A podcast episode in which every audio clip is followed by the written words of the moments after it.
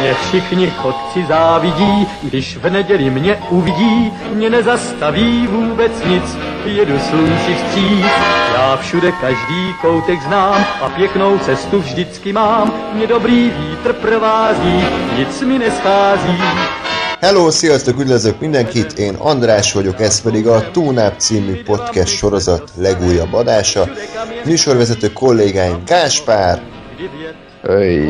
Ádám, Sziasztok! és remélhetőleg majd Lóri. Sziasztok! Nem, ide fogom majd bevágni a hangüzenetet. Na, tehát az a helyzet, hogy, hogy Lórira várunk. Tud, tudjuk, hogy jön, legalábbis reméljük, úgyhogy majd valamikor várhatóan az adás folyamán ő is be fog csatlakozni. Addig is pedig, ahogy beígértem, történelmi pillanat és a hallgatók által beküldött kérdésekre fogunk válaszolni. Nem mindre, tehát kiválogattunk ilyen ötöt, ha jól számolom, és próbáljuk ezeket majd a későbbi adásokban is úgy elosztani, hogy azért nem menjen el túl sok idő ezeknek a megválaszolásával, de azért úgy, hogy meg, megéri ezeket nektek beküldeni. Ennek a forrása, vagy a formája pedig a tunap314 kukac gmail.com e-mail cím, a YouTube videó alatti kommentek, Facebookon a facebook.com per radiotunaup, illetve Twitteren az et radiotunaup, bárhova küldhetitek ezeket, és akkor ezeket a, általában a random adásokban, de hogyha esetleg négyen vagyunk és top 10-es adás, akkor azokba is ö, felolvassuk majd nektek. Nem hagytam ki semmit? Meg vagyunk? Feliratkozás. Igen, és ö, bárki, aki úgy hallgat bennünket esetleg, hogy a Youtube-on még nem iratkozott fel a csatornánkra, megkérnénk, hogy ezt tegyétek meg. Ez nekünk egy könnyebbséget jelent, és jobban átlátható az, hogy, hogy konkrétan hány ember van, aki hallgat minket, és ugye nyilván sokkal könnyebb itt azért tartalmat generálni, hogyha tudjuk, hogy mégis mekkora az a hallgatói bázis, mivel a Tunap rendelkezik. Na, akkor kezdjük is az első pár kérdéssel, amit Logan küldött, Logan 93, aki nagyon régóta hallgat minket, és, és rengeteget kommentel, úgyhogy köszönjük szépen, hogy ő volt az, aki vállalkozott a kérdések beküldésére. Az első kérdés az, hogy honnan ismeritek egymást? Hát akkor valaki válaszoljon. Úristen, hát kezd. Ádám akkor. Onnan, hogy a Lórival, Lórival egymást tíz éve ismerjük, akkor gimnáziumban ö, osztálytársak voltunk, majd, ö, majd aztán Andrással lettem osztálytárs a főiskolán, és, ö, és akkor összevegyítettem a, a gimnáziumi csoportot a főiskolás csoporttal, és így ismerték meg egymást. Gáspár pedig András hozzátartozója, úgyhogy Kuzin. így alakultunk össze. Igen, most leszpoilerezted a, a válaszomat, Oké? Okay? hogy um, hát igen, Andrással néhány éve már ez a vérokonság ez megvan közöttünk. Uh, és igen, gyakorlatilag a, a, a, én Andráson keresztül ismertem meg a, a mindenki többieket. Úgyhogy ennyi, Igen. én kis kívülálló vagyok. Ákos pedig, hát ő, ő, őt így összeszedtük, tehát Igen, ez stoppolt az útszélen, és úgy gondoltuk, hogy hát igen. egyszer megsajnáljuk, és magunk, a, Szóval- magunk mellé vesszük. Zoliról is emlékezzünk meg, ő szintén főiskolán csatlakozott hozzánk. Mhm. Hogyha Igen, még ahol- valaki, valaki esetleg még olyan hallgató, aki olyan adásokat is hallott, ahol ő is szerepelt, akkor az tudja, miről van szó. Kiről Igen. van szó. Így van. Na, következő kérdés szintén Logentől származik, ami pedig így hangzik. Milyen podcastet szoktatok hallgatni? Ha nem haragoztok, akkor erre én válaszolnék, mert szerintem én hallgatom a legtöbbet. Ezt már a leges-leges, leges, legelső, még számozatlan túnáp adásban már elmondtam. 2012-ben hihetetlen milyen rég. Szerintem úgy volt, hogy elmondtam azt az adást, és utána döntöttek úgy az ufok, hogy nem pusztítják el a világot, mert ebben akkor a jövőt reméltek, ebben a túrában. Ez, ez, ez volt, hogy megéri harcolni? Meghallgatott valaki a túlnapot meg? Hát a, a külföldiek közül én a Slash Filmcast-et nagyon-nagyon-nagyon szeretem, ez a slashfilm.com-nak a hivatalos podcastja. Ezek általában hetente jönnek, és ugye az alap, mint nálunk a randomadás, náluk az, hogy minden adásnak az elején elmondják, hogy milyen filmeket láttak a héten, vagy sorozatokat, ezek rövid ilyen pár perces beszámolók, aztán beszélnek a heti hírekről, és utána a heti egy nagy filmnek a, a kibeszélése zajlik, először általánosságban, aztán spoileresen. Aztán ezen kívül ugyanúgy vannak sorozat kibeszélőik, és egyéb különadásaik. Amitől érdekes a Slash Filmcast az az, hogy ugye mi a újságírók ezért rengeteg ilyen plusz filmes betekintést nyerhetünk így, a, amikor elmennek szettekbe, díszletekbe, beszélnek forgatókönyvírókkal, rendezőket, tehát rengeteg olyan alkalom volt, hogy elhívták mondjuk a Jason Reitman-t, James Cameron-t, vagy ilyen híres rendezőket, hogy ők is ott az adásba szerepeltek, és együtt poénkodtak, meg együtt, együtt rögtek, tehát ezért, ezért nagyon jó, jó a Slash Filmcast. Aztán van a How Did This Get Made, azt hiszem ez a címe az is hasonló, az, aznak az a tematikai borzalmas filmekről beszélgetnek, és behívják, behívják az eredeti alkotókat, hogy ez mégis hogyan készülhetett el. Magyar, magyar podcastek közül pedig hát természetesen a túlnápot, de azon kívül a filmbarátokat, nyilvános vetítést és ős Vox Radio hallgatóként a Vox Rádiót. Én azt hiszem 2007-ben csatlakoztam be még annó, ugye, ami aztán megszűnt, de most szerencsére újraindult, úgyhogy ezeket tudnám említeni. Ennyi. Van még valaki a vonat túlsó végén, vagy megint visszakerültem 2012-ben, vagy egyedül Igen, egy idő, időutazás. Hely, helyettünk is hallgatsz a podcast. igen, igen, igen. Én, én egyébként így időről időre nem, nem rendszeresen alkalmanként belehallgatok ilyen podcastekben azok közül, amiket András, András mondott, a, a, a Slash Film a, a Trónok harca ilyen heti hey. adásaiból hallgattam meg párat az előző évad második felében. Az szerintem érdekes volt, egyébként az ők tényleg, tényleg jól tolják de, de egyébként tehát rendszeresen nem, nem, nem követek mást magunkat, időnként visszahallgatom, és valahogy, valahogy nem értek egyet saját magammal, és akkor ezt lerendezem zárt ajtók mögött. Jó. A következő kérdés pedig milyen gyakran jártok moziba, és átlagosan hány filmet néztek meg egy hét alatt? Hú, hát nem, az nagyon változó, tehát igazából ami, ami olyan film, hogy, hogy érdekel, meg, meg várom, meg számít valamit, vagy jelent valamit számomra, azt, azt igyekszem azért moziba megnézni. E, és akkor, akkor viszont, ha vannak így, tehát ha több ilyen film van, akkor, akkor akár heti többször is. Ha éppen semmi nincs, akkor viszont közelébe sem megyek a mozinak. Most már ezt hál' Istennek megtehetem tehát hogy, hogy, hogy nincs bennem az se, hogy mindenképpen valamit moziban meg kell nézni, mert hogy az milyen hű, de nem tudom, élmény. Tehát én nekem abszolút a, a film áll a központba, és, és az, hogy most moziban nézem, az igazából az, azért jó nyilván, mert nagy hang, meg nagy kép, de, de egy, nem tudom, a közösségi élmény, amit hangoztatnak, az nekem így nem, nem, nem vonzó, főleg már általában azért mondjuk ezt a moziba járás az, az a nagy multiplex mozikba történik, ahol a e, kevésbé gyakori az értő közönség. Mondjuk oh. így. Ezért kell pornó moziba járni, mert ott mindenki érti, hogy mit zajlik Oké. Okay. Hát, hát nekem is kedvfüggő egyébként.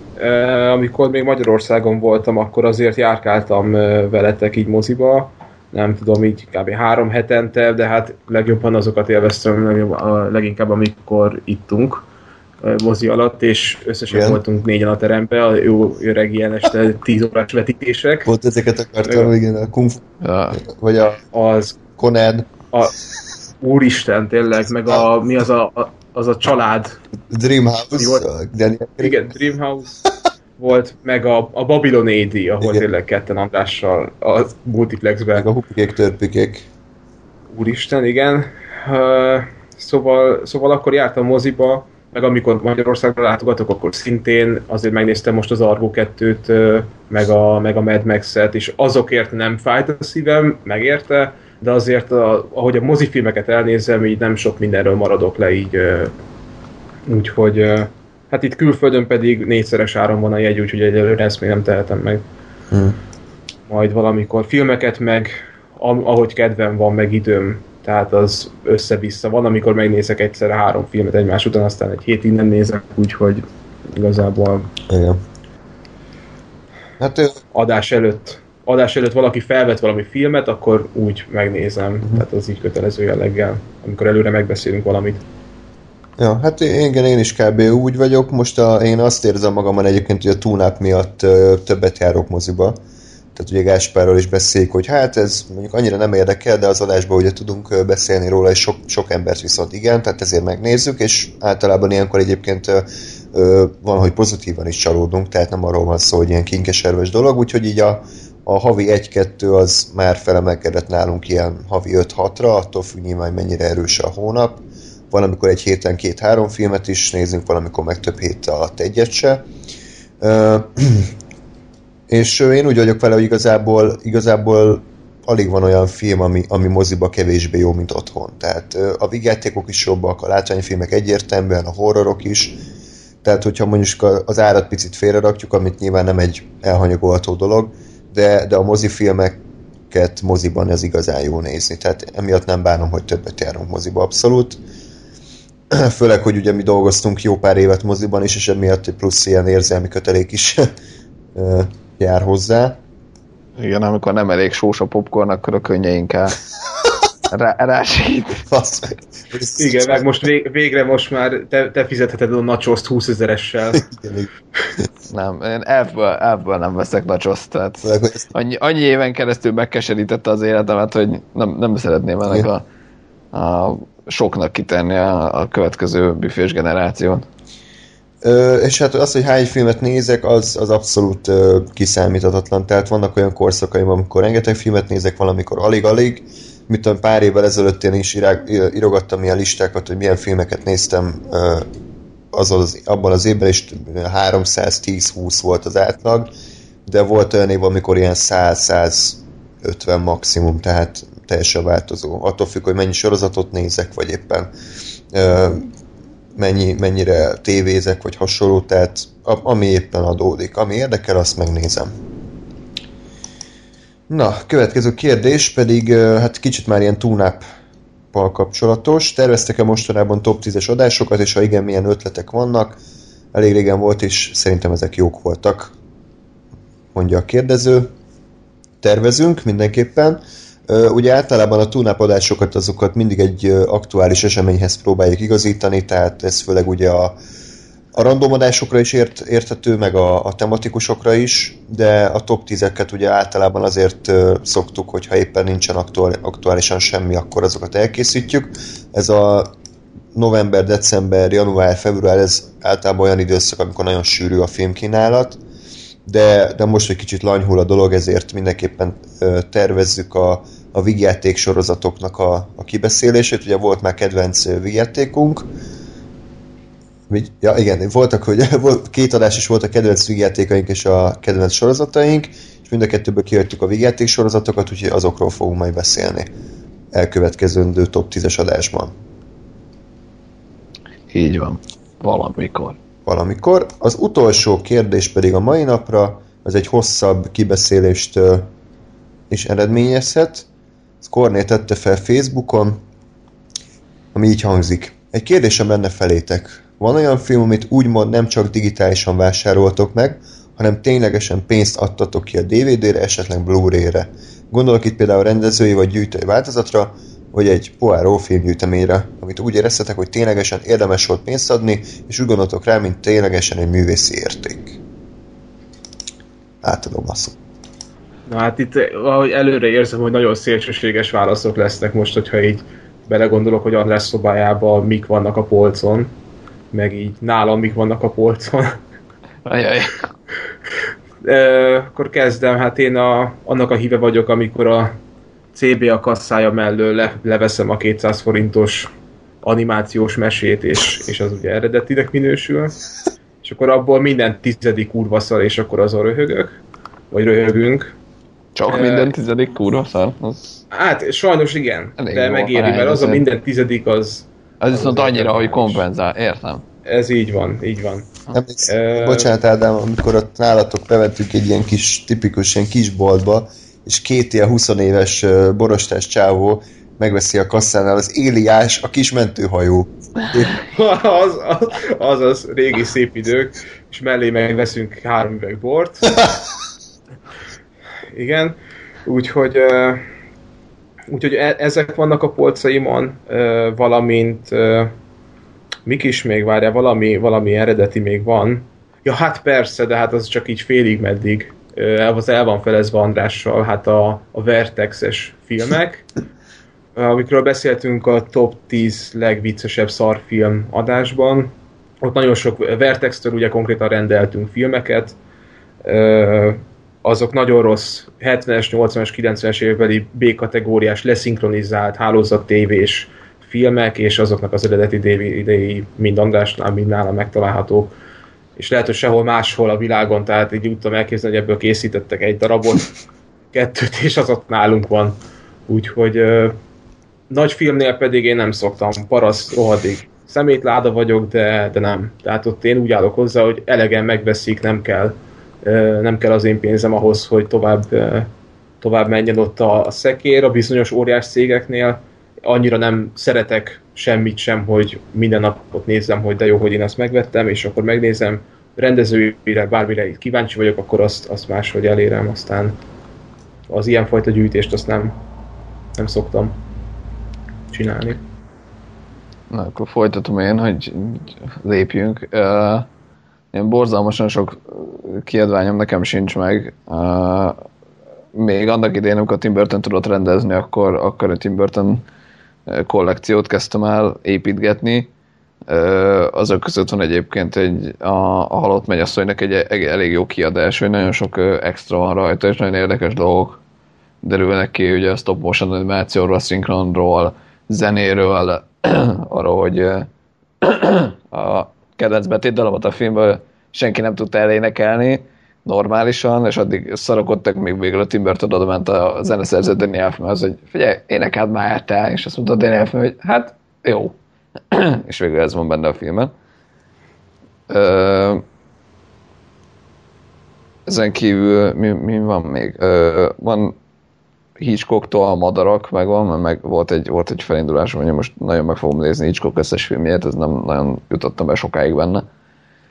De, de az is, az is megvan, aztán hát ilyen ajándék jelleggel Roma és Smallville első évadok, amik, amik jók egyébként, tehát egy szép, szép kiadásban jól néznek ki, érdemes volt, vagy jó, jó tudtok illetve a Monty Pythonnak két év egy repülő cirkusza, ami nem az enyém, hanem Andrásé, csak nálam van kb. 8 és fél éve.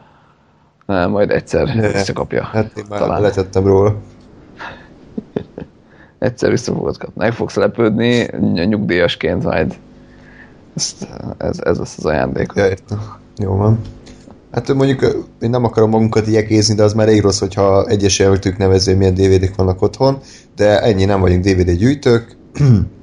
Nekem én szeretem az ilyen nagy kiadásokat, tehát az ilyen gyűrűk ura bővített extra, meg a változat 86 órányi extrával, ugyanez megvan a Harry Potterbe, én ezeket szeretem az extrák miatt elsősorban, úgyhogy ezeket próbáltam benyújtani, van Alfred Hitchcock gyűjtemény is, keresztapa gyűjtemény is, ezeket ugye még a DVD-s korszakban. Én a Blu-ray váltásnál estem le picit így a vonatról, tehát ugye mivel nem volt Blu-ray lejátszom, ezért nagyon sokáig nem nem tudtam ezeket a, az újrakiadásokat megvenni.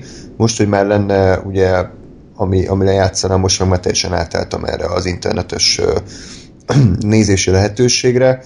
Digitálisan vásárolom. Digitálisan meg. vásárolom, és még azt, hogy hozzá kell tegyem, hogy amíg léteztek videótékák, meg DVD-tékák, én, én azokat imádtam, tehát az a két 300 forint az nem volt egy akkora összeg, hogy most azt el kéne cigánykodni, de miután az ugye azok megszűntek, gyakorlatilag mm, én is átálltam a, a sokak által használt forrásokra. Ez van, tehát mindenki úgy érvényesül, úgy érvényesül ahogy tud. Büszke vagyok azokra a kiadványokra, amik megvannak nekem. Én a Hobbit extra Jaj. változataidra vagyok büszke, amik A, min- minek használod? Egérpadnak? A Vagy? mikrofon alatt van támasztó. Egy, egy, gyakorlatilag a, amennyit András bele uh, investált a Hobbit támogatásába, annyival a Hobbit is támogat minket, Igen, hogy tartja a mikrofont. Egy oda-vissza kapcsolat, úgyhogy Így van. ezért már megérte leforgatni a filmet. Igen, hogy a bővített extra DVD a túlnap mikrofon tartója lehessen, azt rá kéne írni, ha egyszer újra kiadják, hogy Ja. Na, és akkor ennyi volt mára ez a kérdezfelelek. Úgyhogy küldjetek továbbra is a kérdéseket, reméljük, hogy legközelebb már nagyobb létszámmal tudunk ezekre válaszolni. Tehát még egyszer a csatornák tunap314 gmail.com, videó alatti kommentek, Facebook, Twitter, mindenhol ott vagyunk. Na, és akkor térjünk rá az első eposzi filmre, amit Ádám sajnos nem látott, amit én nagyon sajnálok, mert ez egy tipikus olyan film, amit, amit hárman szétszednénk darabokra. Ehelyett most csak Gáspára ketten számolunk be nektek, az év legcikibb filmje, bár nem láttuk még például az ötödik hullámot, ami elvileg még rosszabb.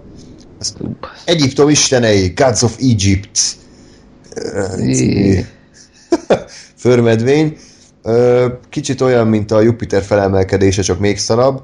Tehát azt a szintet képzeljétek el, ilyen nagyon csillivüli dizájn, iszonyat ostoba történet, párbeszédek, karakterek, csak valahogy még gagyibb az egész, még inkább ilyen asylum szagú.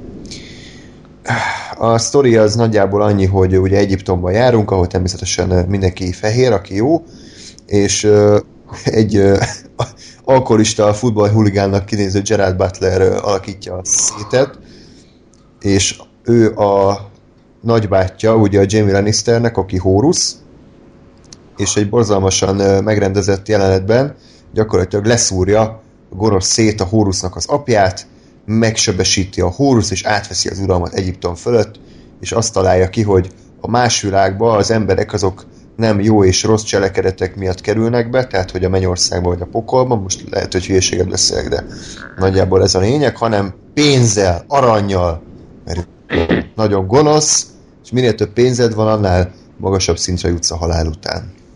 És ez, ez kicsit ilyen szientológus megfogalmazás volt.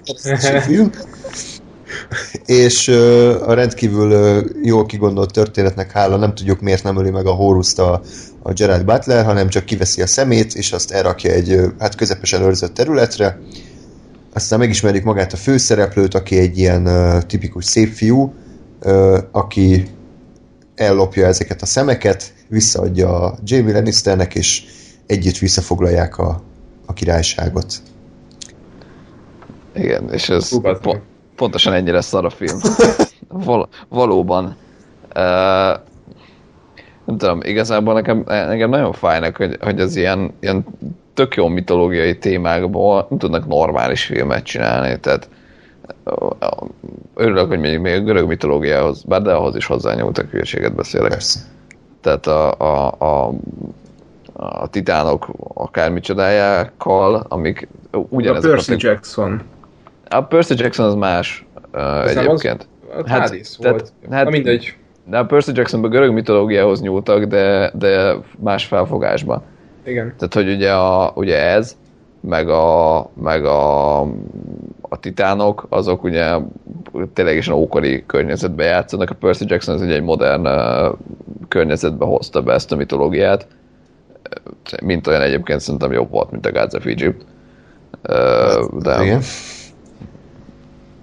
maradjunk most ennél. Tehát, tehát eh, nekem fáj, hogy, hogy tök jó alapokból nem tudnak normális filmet csinálni, azért mert, mert minden a látvány, meg a design, meg a nem tudom mi felé folyik el.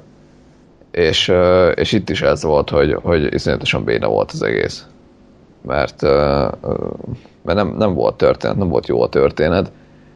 És, és egyébként szerintem, ami, ami még egy óriási melléfogásnak tűnik, hogy, hogy ugye a, a számomra legalábbis, hogy az egyiptomi istenek annyira ö, ikonikusan ugye állatfejűek. Tehát, hogy, hogy az összes ábrázolások az úgy néz ki, hogy, hogy ö, van egy emberi test, és azon van egy állatfej.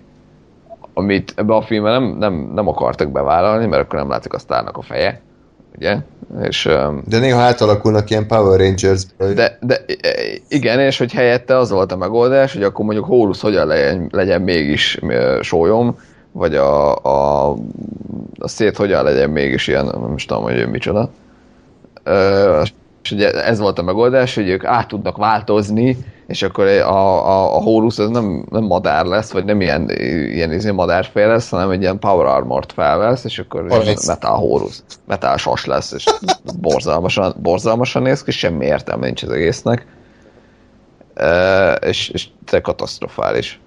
A, a másik, ami engem még zavart, az ugye ez egy ilyen fura dolog, hogy, hogy ugye úgy vannak ábrázolva az istenek, hogy ők nagyobbak az embereknél. Tehát ténylegesen, de nem sokkal, tehát nem ilyen kislábú, kislábúak, de hogy ilyen nem tudom, két és fél három méteresek. Pont, pont, pont annyira, hogy így mindig ez a mi a fasz van, tehát Igen, mindig pont annyira, hogy ciki. Tehát, hogy, hogy de, de egyébként az a fura, hogy, hogy mondjuk szövegben, tehát ha ezt elképzelem mondjuk, hogy ez le van írva könyvben, akkor ez működik. Hogy, hogy azért mégis, tehát, ne, tehát érted, az is fura, hogy most az istenek itt járnak köztünk, aztán ugyanakkorák, mint én, vagy kisebb nálam az Zeus, tehát azt hagyjuk már. Tehát, hogy ilyen, most nem tudom, miért a görög mitológiával példálozom. Tehát, hogy ezért az, az, az is ciki, de és, és ugye ezt, hogy ennyivel nagyobbak, ez, ez működne ötletszinten, de, de vásznom meg tényleg gáz, gázul néz ki, hogy ott nem tudom, mosdatják a, a két és fél méteres Jamie Lannister-t, és, egyszerűen nem, nem, nem látom azt, hogy ez működne, és ennek lenne értelme. nekem a kedvencem az, amikor mennek a mocsárba, megy a ö, Ja, Lannister, a, a csaj, aki szintén valami istenszerű, meg a, a főszereplő srác. És a főszereplő srácnak térdig ér a mocsár. De a Jamie Lannisternek is térdig ér a mocsár, pedig helyvileg kétszer akkor, mint a srác. Igen, tehát hogy ez meg a másik, hogy innentől, tehát hogy ez meg már a kivitelezési borzalom. Igen. Úgyhogy, úgyhogy jaj. Tehát azért, azért emlékezzünk meg a kivitelezésről, tehát ez, ez, ez a film, ez egyszerűen nem tudom, hogy ez hogy készülhetett el, mert, mert maguk a dizájnok azok elképesztően el, ilyen elborultak. Tehát, hogy ez a, ez a chili tényleg minden olyan, mint a prikvelek a Star Wars-ban, ilyen minden nagyon undorító, minden nagyon csicsás, minden nagyon ilyen cheesy, campy, de ezzel még nem lenne akkora nagy baj, de maga a CGI-nak a minősége is olyan szinten undorító, tehát nem tudom, emlékszel-e Gáspár, amikor ott a Jamie Lannister valamilyen vizesés sziklán neki kell harcolni ilyen, ilyen szörnyekkel, és így pörög a kamera össze-vissza. De Igen. annyira szarul nézett ki kb., hogy én, mintha valami PS2-es játéknak a, az intrója. Hát, hogy mint a Penge kettőben, amikor az árnyék, árnyék harcosok vannak, és igen, ott, igen. Csak ez 2016-os film, valami 100, Igen. több mint 100 millió dollárból, és, és viszont mindezeket félretéve én iszonyatosan élveztem ezt a filmet, mert én pontosan ezt vártam ettől, hogy ez a hatalmas nagy, undorító, blőd és ostoba, de ugyanakkor szórakoztatóan szar. Tehát, hogy egyszerűen, és, és Gáspár egyébként azért kár, hogy én elfelejtett, elfelejtettem, de olyan szinten szarok voltak a párbeszédek a filmben, tehát kb. ilyen utolsó léghajlító, meg Shyamalan szintű ökörségek voltak, és annyira logikátlan, ostoba szar volt, emlékszel példákra? Én nekem csak az maradt meg, hogy kb. a harmadától a végéig fogtuk a fényünket, hogy ez miért van, az miért van, ez miért csinálja, ezt miért mondja, eszméletlen. nem én csak, csak tényleg a- semmi történetre, meg semmi fejlődése, vagy bár ívre nem emlékszem, hanem egyszerűen egymás után voltak rakva jelenetek, meg történtek dolgok, csomó mindent egyébként rohadtul nem magyarázták el. Tehát, hogy, hogy nagyon szépen elmondták az elején narrációban, mert ugye azt a lehetőleg egyszerű megoldás, hogy a, ki, mi, mi van Egyiptomban, meg hogy itt vannak az istenek, meg hogy Hólusz, meg izé, és így aztán meg a film x percében ugye felkerültünk a, a, a, a Réhez, a napistenhez, és róla addig egyébként egy, egy büdös szót nem szóltak, hogy ő kicsoda, vagy mit csinál, Ö, és hogy én is úgy néztem, hogy egyébként nekem az ő megvalósítása tetszett, mármint ugye azt, hogy egy ilyen nagyon fura, gyakorlatilag egy űrhajón val húzza a napot, és hogy ugye ahogy átbukik a, a laposnak ábrázolt világ másik felére, ott, ott ugye az apofisszal meg kell küzdenie, csak azon gondolkoztam közben, hogyha valaki véletlenül nem ismeri a, az egyiptomi mitológiát, akkor fogalma nincsen, hogy ki ez a Mi csávó történik? Tehát mi, mi, mi, mi, hogy ez a nap-e, vagy mi van, miért hajókázik ez itt, és honnan a faszból kerül elő egy ilyen rohadt nagy kígyó, akit neki mindig meg kell ölnie. Tehát, hogy uh, ilyen dolgok, és ezt meg nem magyarázták pedig szerintem ez legalább annyira fontos lett volna, mint, mint azt, hogy most a, a, a szét az a, a Osirisnak a testvére, és hogy a Horus meg kicsoda. Hát jó. Na mindegy, tehát én, én amúgy élveztem a filmet, mert, mert tényleg olyan szinten ostoba volt, tehát aki ilyen szöveget lemer írni 2016-ban, azt, azt hazáig rugdostám, hogy mondja Gerard Butler, hogy én leszek a világ ura, de egy kb. ilyen színészi játékkal, tehát hogy lehet? Tehát ez egy öt éves ír ilyet.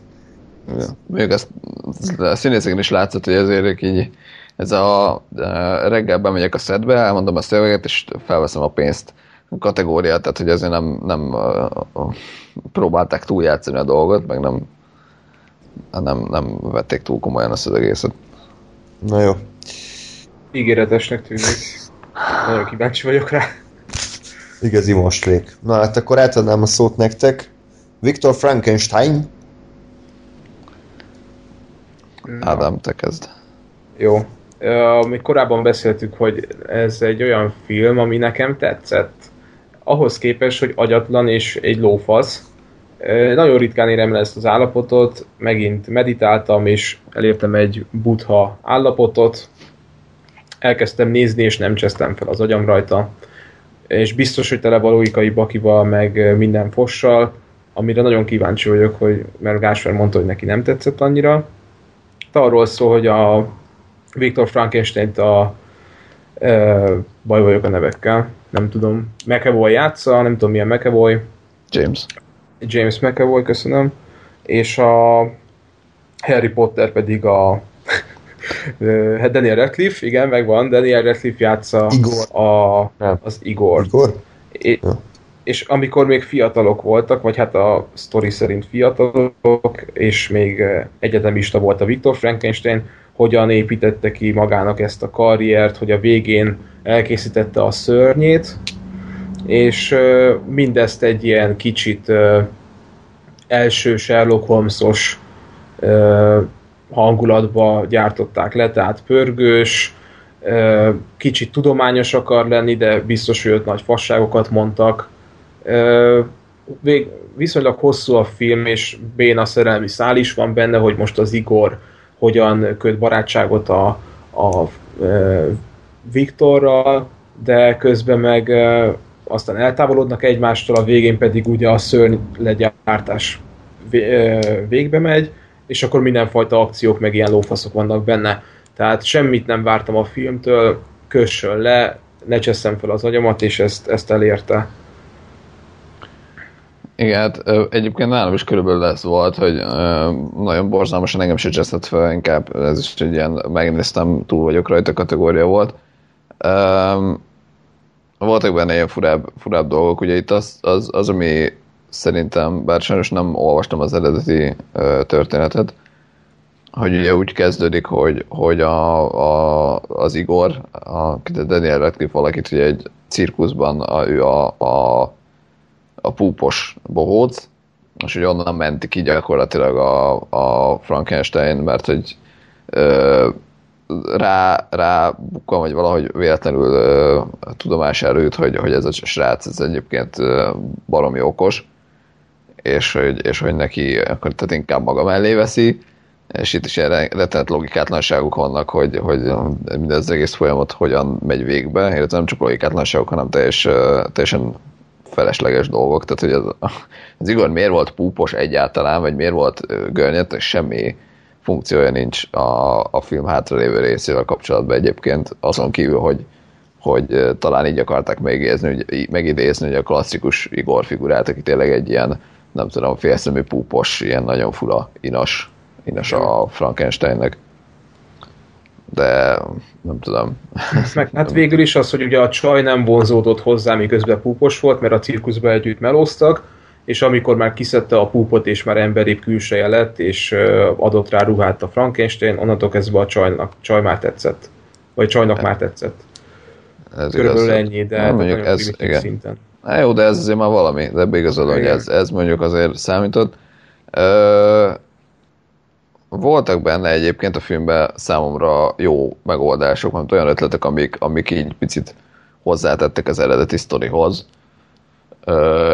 Egyrészt az, hogy elmagyarázták, hát nyilván ilyen áltudományosan, hogy akkor mi is ez, amit csinálnak, meg hogy is működik, illetve hogy ugye láttunk ilyen korábbi próbálkozásokat, tehát ugye ez a Gregor névre hallgató mindenféle állatból összerakott, hát egy ilyen majomszerű dolog, ami ott elszabadult, illetve ami még nekem nagyon-nagyon tetszett, amikor ugye a szörnyet találják ki, hogy ő hogy néz neki, hogy legyen, hogy ugye ott is ez az egész áltudományos szál, ez el, eljutott oda, hogy ugye ott, ott okosítják egymást, hogy, hogy jó, de ekkora lesz a teste, de hogy akkor rakjunk bele két szívet, mert hogy, mert hogy ezt sok vért, ezt majd valaminek azért át kell tolni, a két tüdőt, hogy ne homoljon össze, és most ugye azt mondja a Frankenstein, hogy akkor legyen lapos a feje, és akkor kérdezik, hogy miért? Mert ilyen kedvem van, vagy mert úgy tetszik. Ja, ja.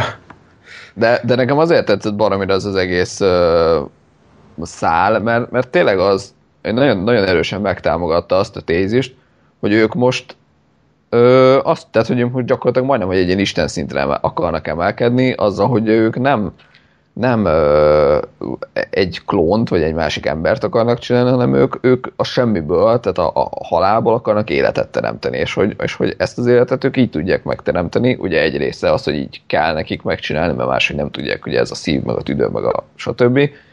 A másik meg az, hogy hogy miért ne csinálhatná ilyen lapos fejűre, mert most olyanja van, tehát hogy nem, nincs, nincs megkötve e, ezen a téren, és nekem ez egy, ez egy tök erős ötlet volt. Igen, igen. Sok, sok ilyen volt benne, hát jó, nem olyan sok, de mondom, pörgős volt, és, és elég szabad elvi volt a film azért. És uh, szerintem hű volt azért, nem, pop, nem köpte pofán az eredeti sztorit. Voltak benne furcsaságok a, a vége fele, most akkor azok a gonoszok, ott a sok ember az most hogy került oda, de most mégiscsak kellett oda egy olyan csoport, akit ugye szét fog zúzni a szörny, meg a robbanás, hogy azért legyen mégis egy akció. Tehát azért egy olyan, olyan formába be akarták önteni a filmet, hogy akciós legyen, tehát hogyha az eredetit megtartották volna, akkor így nem sok esemény történt volna, ezért így kibővítették pár dologgal, de mondom, engem lekötött, érdeke, érdekes volt ez, ez nekem tipikusan az a fajta film, min kurva keveset fogok gondolkodni, de, de ott elszórakozom rajta. Igen, én, nekem még az volt egy fura pont egyébként, hogy én a, a James McAvoy-nak a játékát nem tudtam hova tenni. Nem sikerült, nem tudom, két óra alatt eldönteni, hogy James, James McAvoy nagyon jól játszik egy teljesen őrült figurát, vagy borzasztóan rosszul ripacskodik. Vagy, vagy, vagy az emberbe volt tépve, perspidezve, mert... Hát igen, ez gyakorlatilag... Valami probléma nem. volt az emberrel, de szerintem... Tehát azt már azt hiszem beszéltük, már nem tudom mikor, de nekem baromira a hmm, mocsok, The Feels, nem beszéltünk azt hiszem róla, de kurva jó film.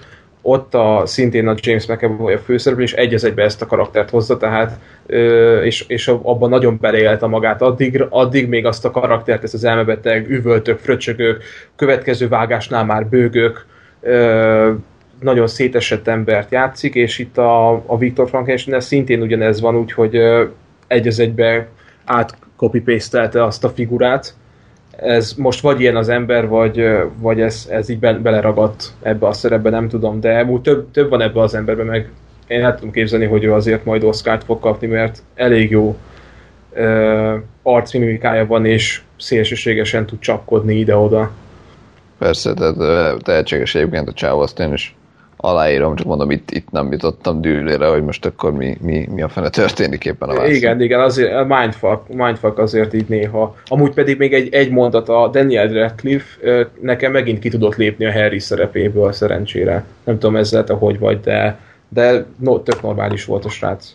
Pedig hát ez, én... ez kurva nagy ö, tehát azért nagy nyomás van rajta egy ilyen Harry Potter széria után, hogy állandóan megbélyegzik. Igen, én úgy voltam vele, hogy én nem láttam Harrynek, de nem is láttam jónak. Tehát egy kicsit ilyen farcú volt, hogy mhm. gyakorlatilag olyan volt, mint a Harry Potter utolsó pár részébe, kivéve amikor a szerencseszérumot megisszam, mert akkor azt, azt kéne mindig játszani, akkor kúra jó volt.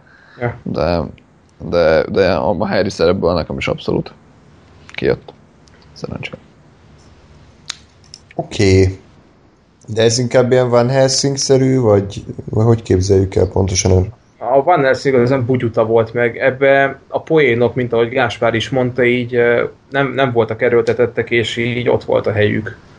Tehát a Van Helsing az ott nagyon képregényes volt egy kicsit, tehát ott így nem tudom, itt azért a, a fizikalitást így megtartottam már, hogyha lehet arról beszélni, hogyha elszabadul egy holtest, de tehát realisztikus volt a, a, a fizikája a filmnek. Tehát nem uh, voltak ilyen nagy ugrálások, meg, meg a végén a, a szörny se volt egy Hulk, tehát uh, drámaiságot megtartott, uh, ugye kettő uh, főszereplő volt, tehát nem, nem tudom, a legfeljebb csak a Van Helsingnek a, a kicsit a, a, a képi világa volt hasonló, ilyen kom, komor, szürke, nem, valahogy, valahogy ilyen hasonló. Úgy, ahhoz így tudnám csatlakoztatni Van Helsinghez. Hm. Na, akkor menjünk tovább. Most Gásper a főszereplő, mert ő mindent látott. Úgyhogy Creed, ami nem egy Office spin-off, sajnos. Ádám, azt nem.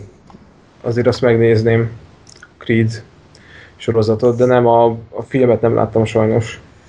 Na, akkor kicsit szedjük össze, hogy ez mégis micsoda. Ugye az a lényeg, hogy ugye a Rocky című film 1976-os, és abban ugye a sztori szerint az Apollo Creed volt a profi boxoló, aki ugye kihív, kihívott egy ismeretlent, ez volt a Rocky, Megküzdöttek egymással, Rocky veszítette az erkölcsi győzelem az övé lett, és ők szépen a Rocky részek során egyre jobb barátok lettek, és a negyedik epizódban a gonosz szovjet Dolph Lundgren fejbe kólintja a Creedet, aki ebbe belehal, és ez az új Creed epizód, ez ugye a legutolsó Rocky film után játszódik jó pár évvel, ami Rocky Balboa címmel 2006-ban készült el.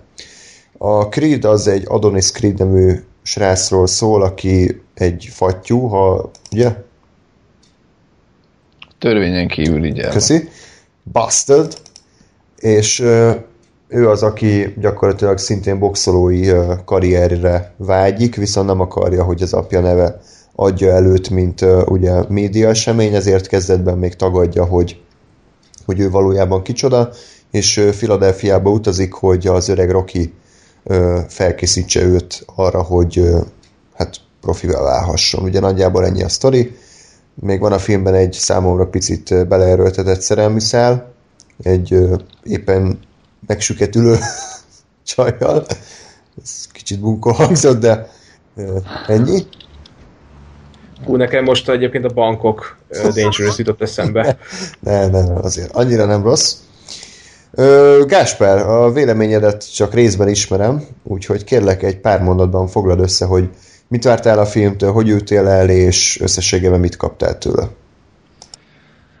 Hát én uh, sajnálatos módon hiszem, hogy egyetlen Rocky filmet se láttam, de lehet, hogy az elsőt igen, de biztos, hogy nem végig. Uh, vagy legalábbis nem emlékszem rá, maradjunk ennyiben. uh, úgyhogy én, én gyakorlatilag semmiféle elvárásom nem volt a filmmel kapcsolatban.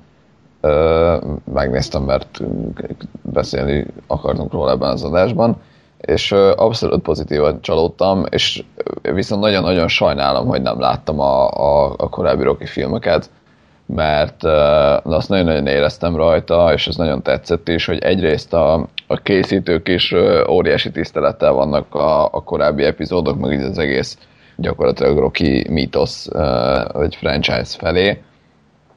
Másrészt ez, ez nagyon jól megvan a filmvilágán belül is, hogy, hogy ugye folyamatosan azt érzem, hogy ez tényleg, egy, tényleg az az univerzum, aki, ahol a, a Rocky az valaki, ahol az Apollo Creed-et mindenki ismerte, és hogy, és hogy, és hogy tényleg eltelt nem tudom hány év, 20-30-40 év a, a, az ő ikonikus meccsük óta, és uh, én nagyon szeretem az ilyen történeteket, amik így visszatérnek a, a korábbi, vagy egy máshonnan ismert karakterekhez x évvel később, úgyhogy, úgyhogy ezért nagyon sajnálom, hogy nem volt meg az alap hozzá. Viszont egyébként így is, tehát minimális ismeret azért szükségeltetik ahhoz, hogy de kb. ennyi, amit András elmondott, meg én is ennyivel mentem neki, arról, hogy egy kicsoda az Apollo Creed, meg mik a, a, a kapcsolata, vagy mi a kapcsolata a Rockyhoz, de, de azt mondom, hogy magában a film is abszolút működik. Nekem egyébként nem a szerelmi szál volt erőltetett, meg, meg fölösleges, hanem a spoiler következik. A Rokinak a rákossága, Igen. ami szerintem semmit nem mozdított előre, semmi, se, semmi értelme nem volt. Mhm. Uh, ugye egy ponton kiderül, hogy uh, Rocky rákos, elmegy a, a, a dokihoz, megállapítják, hogy igen, hogy kemoterápia, stb. És ő azt mondja, hogy ő nem hajlandó kemoterápiára járni, mert hogy a, végignézte, hogy a felesége uh, ugye megpróbálta ezt, és meghal. Ez nem tudom, hogy ez benne volt valamelyik filmben. Nem, nem. Aha. nem volt. Mindegy, ja, így, így is működik a sztori szerintem, és, és ugye azt mondja neki a srác valamivel később, hogy jó, akkor küzdök, de neked is küzdened kell, és hogy már pedig tessék elmenni kemoterápiára, és akkor ott van egy pont, pont ezzel a 20 perccel hosszabb a film a, a kellemesnél, ami, amit a Rocky szerencsétlenkedik, uh, hogy akkor mégis kemoterápiára, és akkor nyilván legyengül, meg, meg szarul néz ki, meg nincs szemöldök a Stallone-nénak. Uh, csak nekem az a bajom, hogy, hogy a, a Creed című film az a, a Creedről szóljon. És egyébként pont, pont itt ö, van először olyan jelenet, amikor nem őt látjuk, amikor ugye a Rocky elmegy a Dokihoz, és kiderül, hogy, hogy rákos, és és nekem megmondom őszintén, sokkal, sokkal erősebb lett volna, hogyha, hogyha az marad a vég, végéig, hogy, hogy már pedig én nem vagyok hajlandó ugyanazon a tortúrán végigmenni, amin a feleségem végigment, és, és mondjuk úgy zajlik le a film, hogy, hogy a, a, az Adonis nem is tudja meg mondjuk a végéig, vagy a végén se, hogy a, a Rocky az, az valójában rákos. Mert uh, van egy nagyon-nagyon erős uh, jelenetük, amikor, amikor elmondja a, a Rocky, hogy, hogy uh, az én múltam, tehát hogy én, én a múlt vagyok, hogy nekem a, a karrierem az már mögöttem van, és uh, és tőlem el, el, elvette a, ez a betegség ugye a feleségemet, és elvette az egész ö, nem tudom, életkedvemet, és hogy ha, ha az egész karrieremet és minden eredményemet felcserélhetném egy napra, egy, még egy napra a feleségemmel, akkor, akkor gondolkodás nélkül megtenném. És ez az egész szerintem iszonyatosan erős volt. Uh-huh. és, és, és szerintem sokkal erősebb lett volna, ha, ha ha, ha ezt a gondolatot támasztják alá, hogy, hogy a Rocky azt mondja, hogy én már voltam bajnok, én már voltam a, az egésznek a csúcsán, és nem vagyok hajlandó ezen a tortúrán átmenni, ugye a biztos eredménytudata nélkül, hanem azt mondom, hogy, hogy még van, mit tudom én, egy évem, amíg jó vagyok, addig segítenek, onnantól meg tiéd a pálya, mert én feldobom a papucsot, vagy a bakancsot, vagy amit. Igen, hát én, én azt tudom elmondani, hogy láttam egy filmet a héten, ami egy régi franchise-nak az újra felmelegített változata volt, ami gyakorlatilag platpointról platpointra az eredeti filmet azt hát lemásolta, de ugyanakkor tiszteletteljesen nyújt hozzá.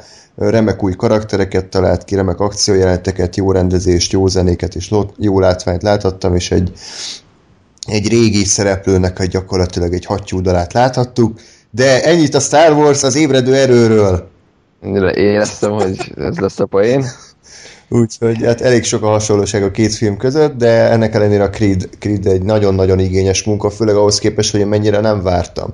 Tehát amikor bejelentették ezt, hogy Creed, ki a lószart érdekelt, tehát ez pontosan az, amin a heti hírmusrában, ami ugye pár nappal ezelőtt került fel, beszéltünk, hogy, hogy ki a szart érdekel egy franchise-nak, egy, egy más karakterének, a fiának a spin-offja, tehát tényleg most annyira erőltetett, és a Stallone is úgy állt hozzá, hogy rohadtul nem akarta megcsinálni, mert ő a Rocky 6-tal elbúcsúztatta a figurát, de annyira jó volt a forgatókönyv, meg annyira győzködte a rendező, hogy végül csak elvállalta, és szerintem abszolút jól döntött, mert, mert borzasztó igényes az egész alkotás úgy, ahogy van, nem? Tehát nem érezni ezt a Igen. összebaszunk valamit, mert Creed címen úgyis eladjuk, hanem ténylegesen egy, egy multidéző, de ugyanakkor előremutató, nagyon igényesen megírt és megrendezett boxfilm. És uh, igen, tehát még, még ami nekem nagyon-nagyon tetszett az az, hogy, hogy mind ö, színészileg, mind sztorilag, mind, mind ugye külsőségileg nagyon természetes és nagyon, nagyon életszerű volt az egész.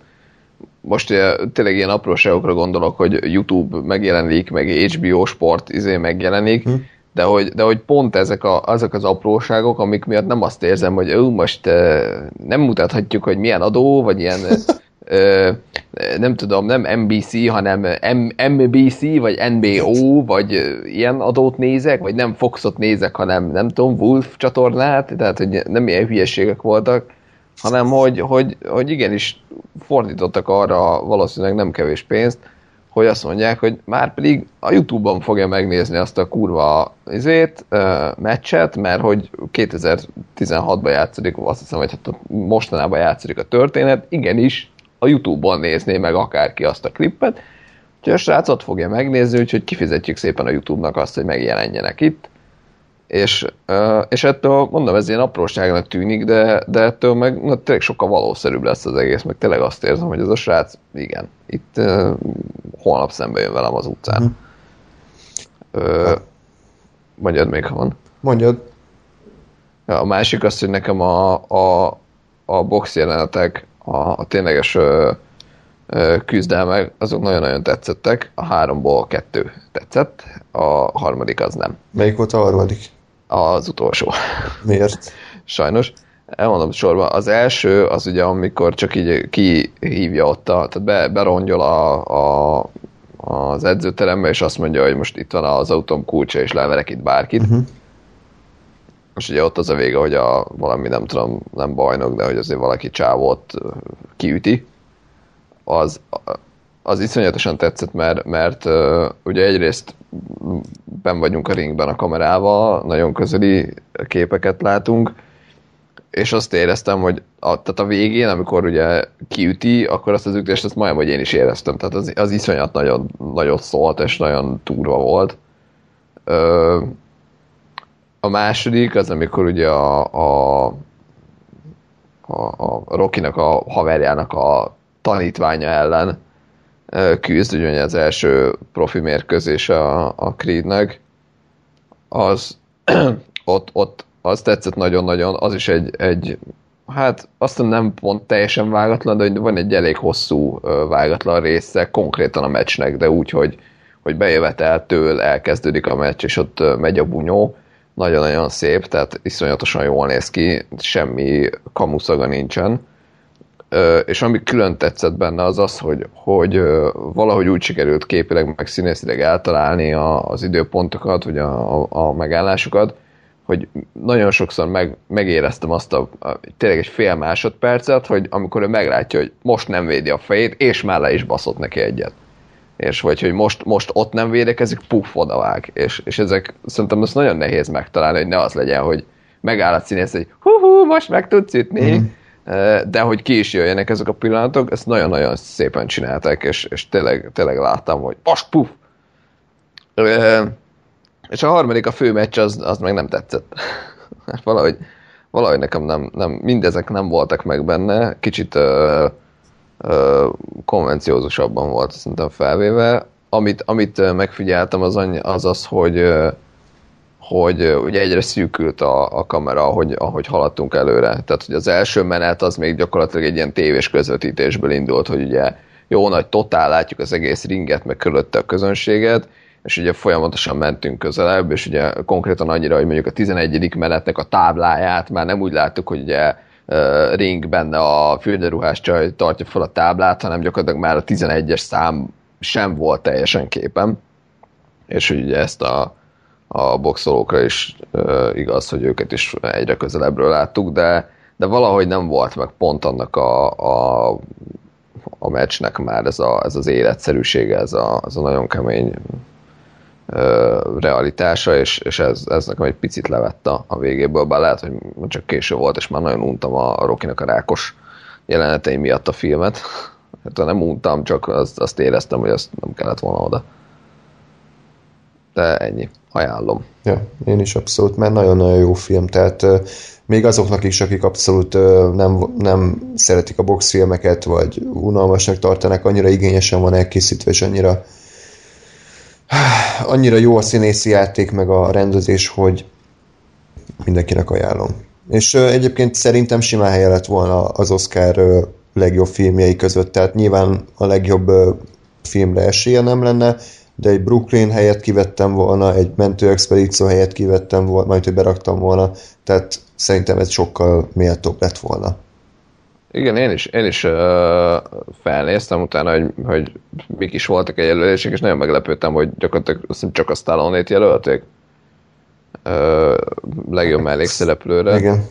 De hogy se, se fényképezést, se rendezést, se filmet, se nem, mondjuk a forgatókönyvet nem jelöltem volna, az nem volt azért annyira erős, sőt, nem, nem volt gyenge, de hogy nem volt benne semmi, semmi pláne de hogy, de hogy semmire nem jelöltek a Stallone kívül, azon nagyon meglepődtem. Hm, igen. Ö, és, és a Stallonehoz mit szólsz? Tehát hogy szerinted ő megérdemelte az a Mark Rylance a Bridge of Spies-ért, vagy inkább a Stallone-nak kellett volna adni? Hát, nem tudom, én nem voltam elájulva a stallone egyébként, tehát hogy én nem tartom, hogy akkor a színésznek, tehát hogy van egy feje, és ő a Stallone, tehát nekem, nekem nem nem annyira tehát, tehát számomra ő az a színész, aki, aki ha a legjobb, akkor is azt látom, hogy Stallone színészkedik. Jól csinálja, de, de hogy ő, ő van a vásznon, és nem, nem a karaktert látom, vagy, vagy hát itt nagyon közel van már a karakter hozzá talán. Tehát, hogy, hogy működött a dolog, jó volt, jó szövegei voltak, jó hozta, de én nem éreztem egyébként benne olyan nagyon plusz dolgot, mondjuk a, a emberbe, aki a nyerte, ő benne se. Tehát ő, ő is kb, kb. ugyanez volt egyébként. Úgyhogy nem mindegy. Oscar adást tessék meghallgatni, és akkor ott a bővebb véleményemet kifejtem, mert most már nem emlékszem, hogy mit mondtam. Mm. De amit ott mondtam, az uh, igazam volt akkor. Jó. A Lobstert láttátok? Igen. Igen. Akkor hajra. Kicsit már ha halvány a memóriám.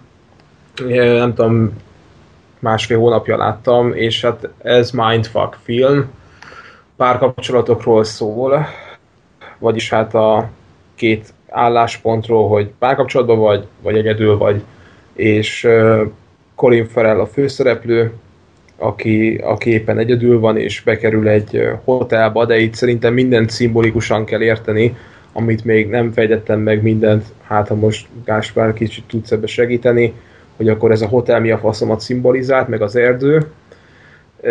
Van a két terület, a hotelben vannak a, hát ott egy ilyen program van, ahova, hogyha valaki beiratkozik, akkor azt hiszem, mit tudom, hogy van egy hónapja, hogy megtalálja a párját a hotelen belül, szintén az ott lakók közül, aki tökéletesen hasonlít hozzá, csak akkor lehet a párod, majd el kell tölteniük x időt egymással, és amikor az is megtörténik, és nincsen probléma, akkor kimehetnek a hotelből, mint egy pár. Ha jól emlékszem, akkor erről van szó. És, és akkor maradhatsz tovább a hotelben, mint egy hónap, hogyha az éjszakai lövöldözésebe, mert kimennek az erdőbe puskával a hotel lakói, minél több embert lőnek le nem, lő, nem éles fegyverrel, hanem altatóval, mert az erdőben laknak a más emberek, és hogyha minél... Hogy? Picit, picit felszínesen mondtad, csak hogy a, a lényeg Jó, csak nem, nem, de nem csak a, át akarom így az egészet így vezetni, hogy, hogy akkor így a filmet hogyan kell látni, és aztán belemélyedhetünk.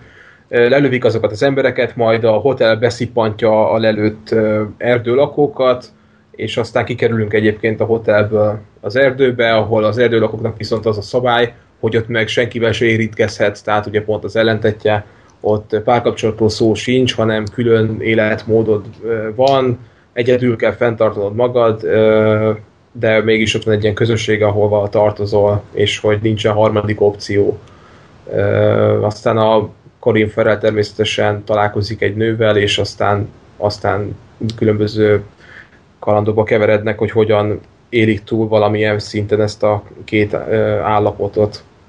Vagy nagyjából erről szól a film, de hogy, hogy most ezek ilyen társadalmi megfelel, megfelelést szimbolizálnak, azt nem tudom, de, de engem eléggé tökön ütött az egész, mert tele van poéna, főleg egyébként a hoteles részt szerettem.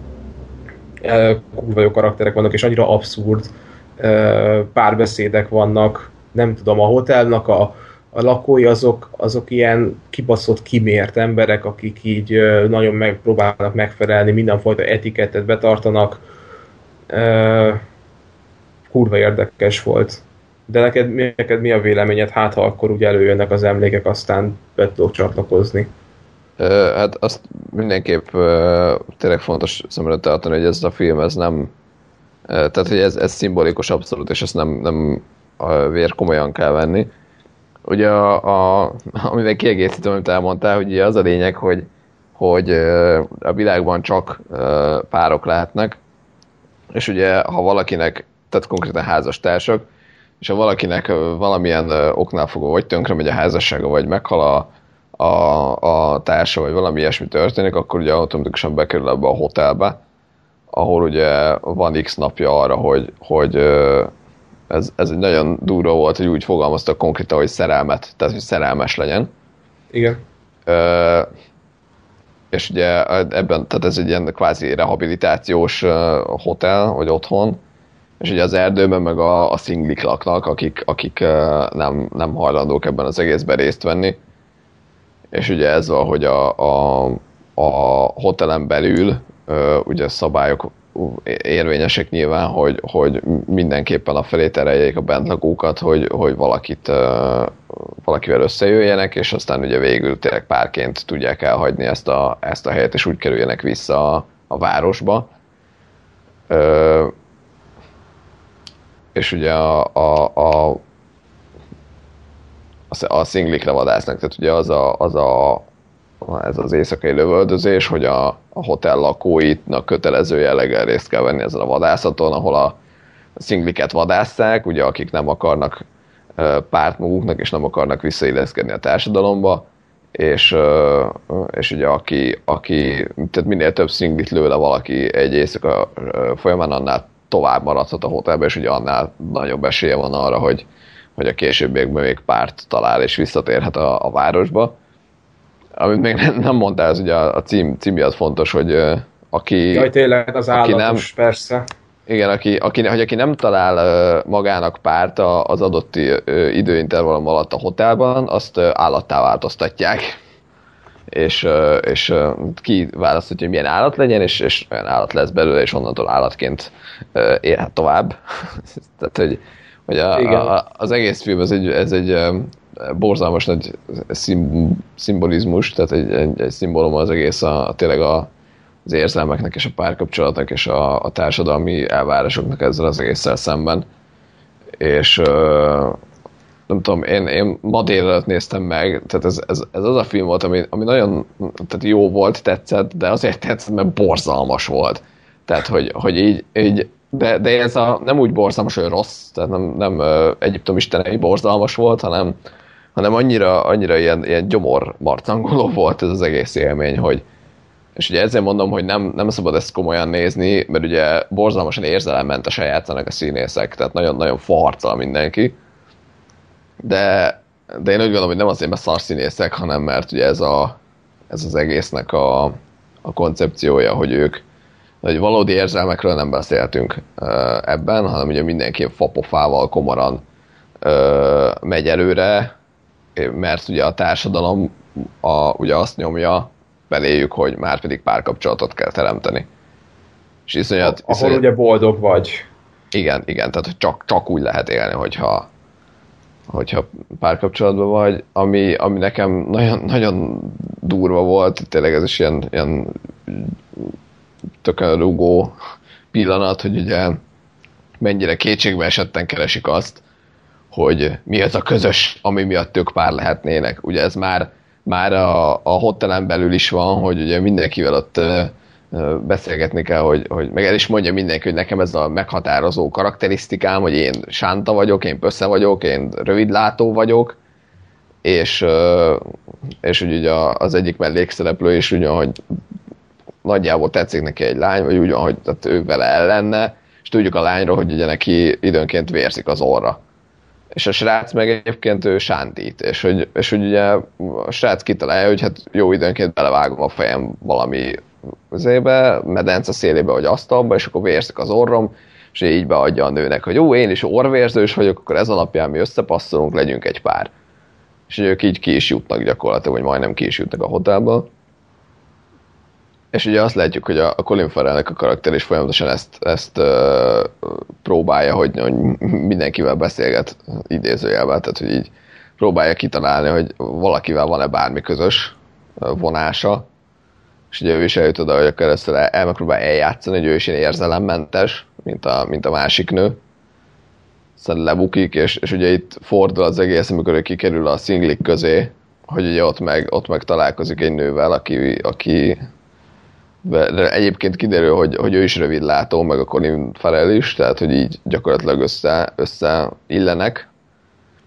És ugye látjuk is, hogy ők azért így uh, haladnak egymás felé, de ugye ott két, két furaság van, az egyik az az, hogy ugye pont a szinglik meg nagyon, nagyon erősen szabályszerűen azt mondják, hogy már pedig mindenki egyedül van, és itt nem, nem nincs közösség, nem segítünk egymásnak, meg nem, nem mindenki, mindenki a saját, ez a kedvencem, hogy mindenki a saját ö, ö, diszkmennyéről hallgatja a saját zenét, és mindenki egyedül táncol. Az a silent disco, de azt vágott, hogy az a valóságban is létezik?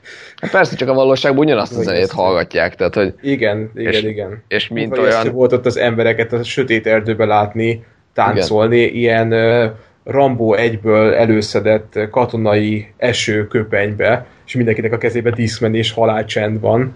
Igen, és, egy, és egy, tényleg ez, hogy, hogy fú, ugye, ugye nagyon jók a kontrasztok egyébként a filmben, ugye láttuk korábban, hogy a hotelben azzal, hogy ott uh, ilyen, ilyen mű gondol összeállított ilyen bál, hogy akkor ott fel lehet kérni a lányokat, ott mindenki táncol, és, és mindenki, tehát nem tud senki normálisan táncolni, meg ugye teljesen érzelemmentes az egész, hogy ott, ott billegnek, és ugye ehhez képest a szinglik ugyanúgy rohadt ijesztő, hogy tényleg mindenki a saját zenéjére ott táncol az erdő közepén, iszonyat szürreális élmény. Meg ugye a mondatokat ugye ezzel a farccal, amit mondtál, ahogy mondanak. Na, de olyan mindfuck mondatok vannak tényleg, hogy a, a Colin Farrell meg a Rachel Weisz, akik egymásra találnak az erdőbe, ugye úgy kommunikál, tehát nem kommunikálhatnak egymással, egymással ami, már érze, ami már érzelem alapú kommunikáció. Tehát így lehet beszélgetni a másikkal, csak így testi kontakt, meg bármifajta vonzalom nem alakulhat ki, és, és megbeszélték azt, hogy, hogy a, mindenfajta ö, fizikai mozdulat, mit tudom én, legugolok, fekvő támasznyomok, hátra rakom a karomat, ökölbe szorítom a kezemet, elforítom a fejemet, bármi ilyesmi, az egy-egy mondatot jelent, és így kommunikálnak az erdőn belül, és, ö, és akkor fahanggal, meg farccal mondja, hogy ha ökölbe szorítod a kezedet, háromszor a fejed fölé emeled, majd hátra teszed a hát mögé, akkor az azt jelenti, hogy most nagyon meg akarlak baszni hátulról. És akkor és tele van ilyen mondatokkal, úristen, annyira durva, és akkor ott nem pont ugye a lényeg az, hogy nem tud a két ember ott teljesülni, mert pont rossz helyen találkoznak, úgyhogy mert hogy az erdőben nagyon komoly. Aztán ugye onnan ki akarnak szabadulni, durva. Én, nekem egyébként még a vége az, ami nagyon üt. Tehát, hogy ugye... Igen, az ugye utolsó a... jelenet? Ne, nem, nem az utolsó, a, a, a vége felé, tehát ugye a, egy idő után az történik, hogy a, a szingli vezér az, az kezd rájönni, hogy ők így egymással, hát már nem annyira szinglik, hogy ők azért így éreznek valamit egymás iránt, és ugye azt találja ki, hogy a, ugye az ő a, a kapocs közöttük idézőjelben ugye az, hogy mindketten rövid látók és ugye azt találja ki, hogy beadja a nőnek, hogy szemműtétre viszi, de ugye valójában megvakítatja. És ugye nem a nő vak lesz, és, és az is egy nagyon-nagyon durva gondolat, hogy ugye a, a Colin Farrell, hogy gyakorlatilag pánikol, hogy bazd meg, hát nem vagyunk már mindketten rövidlátók, hát nem illünk össze. És ugye kérdezgeti a nőt, hogy de, de beszélsz akkor németül? Nem, nem beszélek német, picsába. Szereted a málnát? Szereted az áfonyát? Hogy így iszonyatosan, hogy görcsösen próbál valami, valami ö, ilyen közös pontot találni kettőjük között, és ugye az a, azért ijesztő ez az egész, mert én, mint néző, ugye pontosan látom, hogy hát ők összeillenek, és ők egymásnak valók, és hogy ez hülyeség, tehát nem kell ilyen közös pontot találni, most mindketten rövidlátók vagyunk, mert nem ezen múlik a dolog. És mondjuk egyébként nekem pont a legvégső kép az nem, nem jött be, vagy nem tudom, nekem furán, furán valahogy nem, nem működött, ugye ott meg az történik, hogy hogy beszöknek a városba, és a, a Colin Farrell az elindul a, a kis étteremnek a, a mosdója felé, hogy akkor most ő is fogja magát, és ki fogja szúrni a saját szemét azért, hogy mindketten vakok legyenek. De, de igazából nem látjuk, hogy ez megtörténik-e vagy sem. És, és nekem a nyitott lezárása nem tetszik. Tehát az, az, még, az még megint csak nagyon erős, hogy azt mondom, hogy, hogy, hogy annyira görcsösen akarok valami közöset, hogy megyek és kiszúrom a saját szememet. De, de így, hogy nem történik, vagy nem biztos, hogy megtörténik, ez nekem így kicsit elvesz a végéből. Hát ott azért én, én elképzelem, hogy az nem tudom, hát pont ez a jó a, a lezárásból, hogy így, így lezongorázom mind a kettő opciót magamban, és uh, én el tudom hinni, hogy megteszi. Nekem Igen, az, csak... azzal úgy nem volt problémám igazából, de megképzeld el, hogy mondjuk megteszi, és akkor ilyen ömlik a vér a két szeméből, és még nem is lát, aztán így hang nélkül ugyanúgy, mint ahogy eddig így oda próbál balfaszkodni a, a Rachel Weisz asztalához, azért az úgy vicces lett volna. Hát de szerintem az rohadt erős lett volna. Nem, nekem ezzel az a problémám, hogy, hogy én nem azt érzem, hogy itt, uh, itt egy uh, nyitott véget akartak csinálni a filmnek, hanem, hanem én azt éreztem, hogy itt, itt lehet, hogy az alkotók se tudták, vagy nem akartak nyíltan állást foglalni, hogy mi történt, és á, inkább legyen lehet. így, mert így. És csak, e, csak ez ilyen formában szerintem meg, meg uh, gyávaság. Meg gyáva, igen, mert ha, mert ezt mondom, hogy ha, ha ez van, amit mondasz, hogy azt látom, hogy visszajön, akkor, de ha csak ordít egyet, vagy azt látom tényleg, hogy visszajön, ömlik a szeméből a vér, és ott, ott botorkál, és leül a, az asztalhoz, és az a végekép, hogy ülnek egymással szemben, és ömlik a szeméből a vér, és azt látom, hogy na, oké, okay, most a körök megint egy pár, az kurva erős. Ha, ha, ha az van, hogy, hogy nem tudom, mégse teszi meg, és valahogy, valahogy mégis elszökik, az is kurva erős. Ha azt látom, hogy nem teszi meg, de visszajön, és, és valahogy rájönnek, hogy, hogy nem kell ilyennek lennie közöttük, uh, ahhoz, hogy egy pár legyenek, az, ez egy más irány, de, de az is működik, de, de nekem ez a, ez a teljes kérdőjeles lezárás, ez, ez nem igazán, mert ez nekem gyáva, gyáva volt. Igen, így, sajnos. Ja, sajnos a, észrevettem ezt, hogy az Inception óta nagyon sok film vette ezt a, az, ezt a fajta megoldást, hogy a végén lezáratlan marad mert szerintem az a, a pörgettyű lófasz az Inception legvégén az eszméletlen erős volt, és annak úgy ott volt a helye, Igen. amikor tényleg így behúgyozol a moziszékbe, és a Lórival néztem, ez a hülye meg ott felordított, hogy de már el, de már el! és mindenki ránk nézett, pedig még mindig ment a film, tehát tényleg ott így kb. vért izzadt a Lóri, hogy hogy a, magába, magába szívta a film, és, és sok film csinálja ezt, aztán persze most így egyébként igazad van. Itt tényleg valamit kellett volna kezdeniük. Hát igen, mert én is, én is az Inceptionre gondoltam, hogy ugye az ott, ott ki volt találva, tehát ugye az egész film gyakorlatilag arra volt felhúzva, hogy nem tudod, hogy mi a valóság és mi az álom. Ja. És ugye ott, ott indokolt volt ez a vége, itt nem. Úgyhogy, de ettől függetlenül egyébként én ajánlom, és nagyon ritka az ilyen film, vagy hát nem tudom, vagy, vagy mozifilm, ez egyáltalán ment a moziba, nem is tudom, de rég láttam már ennyire abszurd filmet. Rachel Weisz egyébként én kimondottan bírom, csak most kicsit offline volt pár évig, aztán most visszatért. Egyébként meg a Colin Farrell, azon meg beszartam. Tíz legszarabb, vagy leg, lecsúszottabb színész adásban beszéltünk erről Andrással, vagy hát róla és azt hiszem ott felvetettük azt, hogy ő még visszatérhet, és szerintem ezzel visszatért. Annyira abszurd és nagyon gáz, ilyen socially awkward, nem tudom hol a helyem, folyamatosan kibaszott rémült vagyok, de közben nagyon hülye mondatokat tudok mondani, és a szememet pont tökéletesen forgatom. Én nagyon meg voltam vele elégedve, úgyhogy visszatért Colin Farrell valahogy, és ki tudott robbanni a, a korábban beragadt imbrűzsös szerepből. Én csak az a probléma, hogy olyan filmet tért vissza, amit senki nem látott, szerintem. Igen. Ja. Ez, ez egy ismert film. Jó. De volt. Arra is nézd meg.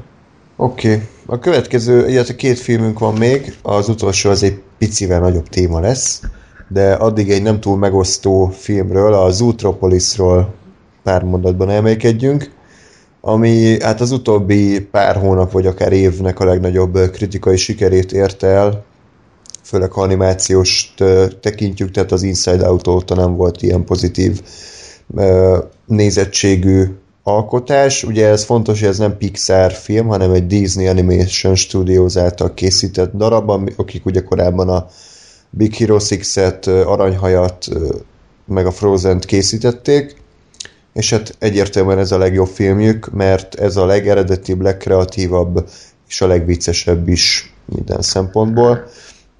Én az utolsó pillanatig egyébként szkeptikus voltam abban, hogy valóban lesz olyan jó ez a, ez a kis darab, mint amennyire mondják, mert azért rengeteget beszéltünk már az elvárásokról, és nem mindegy, hogy hogy ülsz egy filmre, úgyhogy hogy te örülsz annak, hogyha már a pénzednél leszel, mármint hogy megérte a mozijegyárát, vagy pedig úgy, hogy látod, hogy 99% Rotten tomatoes valami több mint 100 kritikából, és akkor nyilván azt várod el, hogy az valami írdatlan nagy dolog lesz, és szerencsére én azt mondanám, hogy az is lett. Tehát borzalmasan kreatív a film minden szempontból, ugye nagyjából arról szól, hogy mi lenne, hogyha a mi világunk, úgy, ahogy most létezik, az csak is kizárólag állatok által lakott lenne, de ezek az állatok úgy természetesen emberszerűek, tehát beszélnek, járnak, adót fizetnek, meg dolgoznak, viszont az állati tulajdonságaik azok ugye ugyanúgy megmaradnak, tehát gondolok itt mondjuk a rendőrségben csak ilyen kemény fiúk vannak, tehát bika,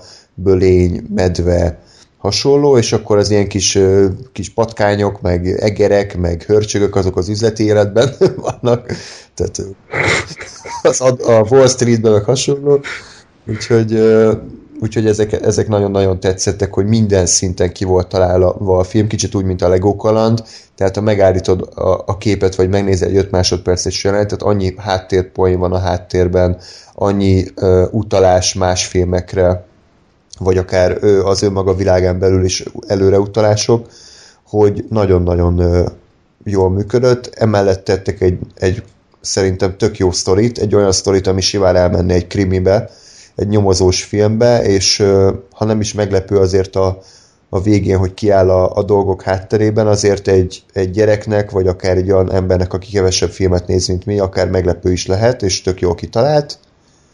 Rettenetesen vicces a film, aranyos poénok vannak benne, de vannak abszolút felnőtteknek szánt utalások is, amikkel néztem is, hogy ezt most hogy rakadták bele. Ö, nagyon szép a design, egyetlen egy negatívumot tudok elmondani, az a Shakira dal az nagyon kínos, az a Try Everything, de azon kívül én imádtam ezt a filmet. Az LSD-t is, a kokaint is. Már try ja, ja, igen, igen. igen. Ez, az ez bur- burkolt üzenete a filmnek, igen. igen. Legyél drogfüggő. Ö, ja. Abszolút, abszolút. Nekem ugye a semmiből jött, tehát hogy annyit tudtam róla, hogy sok, sok százalékon áll, és, és nekem egy nagyon-nagyon jó élmény volt, mert, mert tényleg abszolút lekötött, szórakoztatott, tök jó volt, nagyon-nagyon kreatív dolgok voltak benne, ami nekem nagyon tetszett az az, hogy, hogy ugye nem az volt, hogy, hogy minden állat egyforma magas, meg ilyen hülyeségek, hanem, hanem tényleg az volt, hogy van zsiráf, meg van elefánt, és azok igen, 80-szor akkorák, mint egy kis izé, kis egérke, és, és hogy ezek, ezek a, a különbségek, ezek ott voltak a filmben, és ezek, ezek láthatóan jelen voltak az ő világukban, hogy, hogy mit tudom én, a, a a, mi ez a vonatra három ajtó van, mert van a nagy méretű ajtó az elefántnak, van a közepes, ahol a, a nyuszi is felszáll, és van ilyen pici ajtó, ahol a kis hörcsögök ott beszálltak a vonatba. Hmm. Meg, hogy, meg hogy a városban is az, hogy van olyan rész, ahol ilyen kurva nagy üzletek vannak, hogy az elefánt méretű fagyit lehet kapni, és van a városnak egy olyan negyede, ahol meg, meg ugye a kis rákcsálók laknak, és ugye baromi vicces, amikor a, a, a közepes méretű nyúl, meg a, a nem tudom, mosómadó, vagy mi volt az, vagy görény, ugye rohadnak át a, a rákcsáló negyedén, és ugye gyakorlatilag van egy ilyen Godzilla Igen.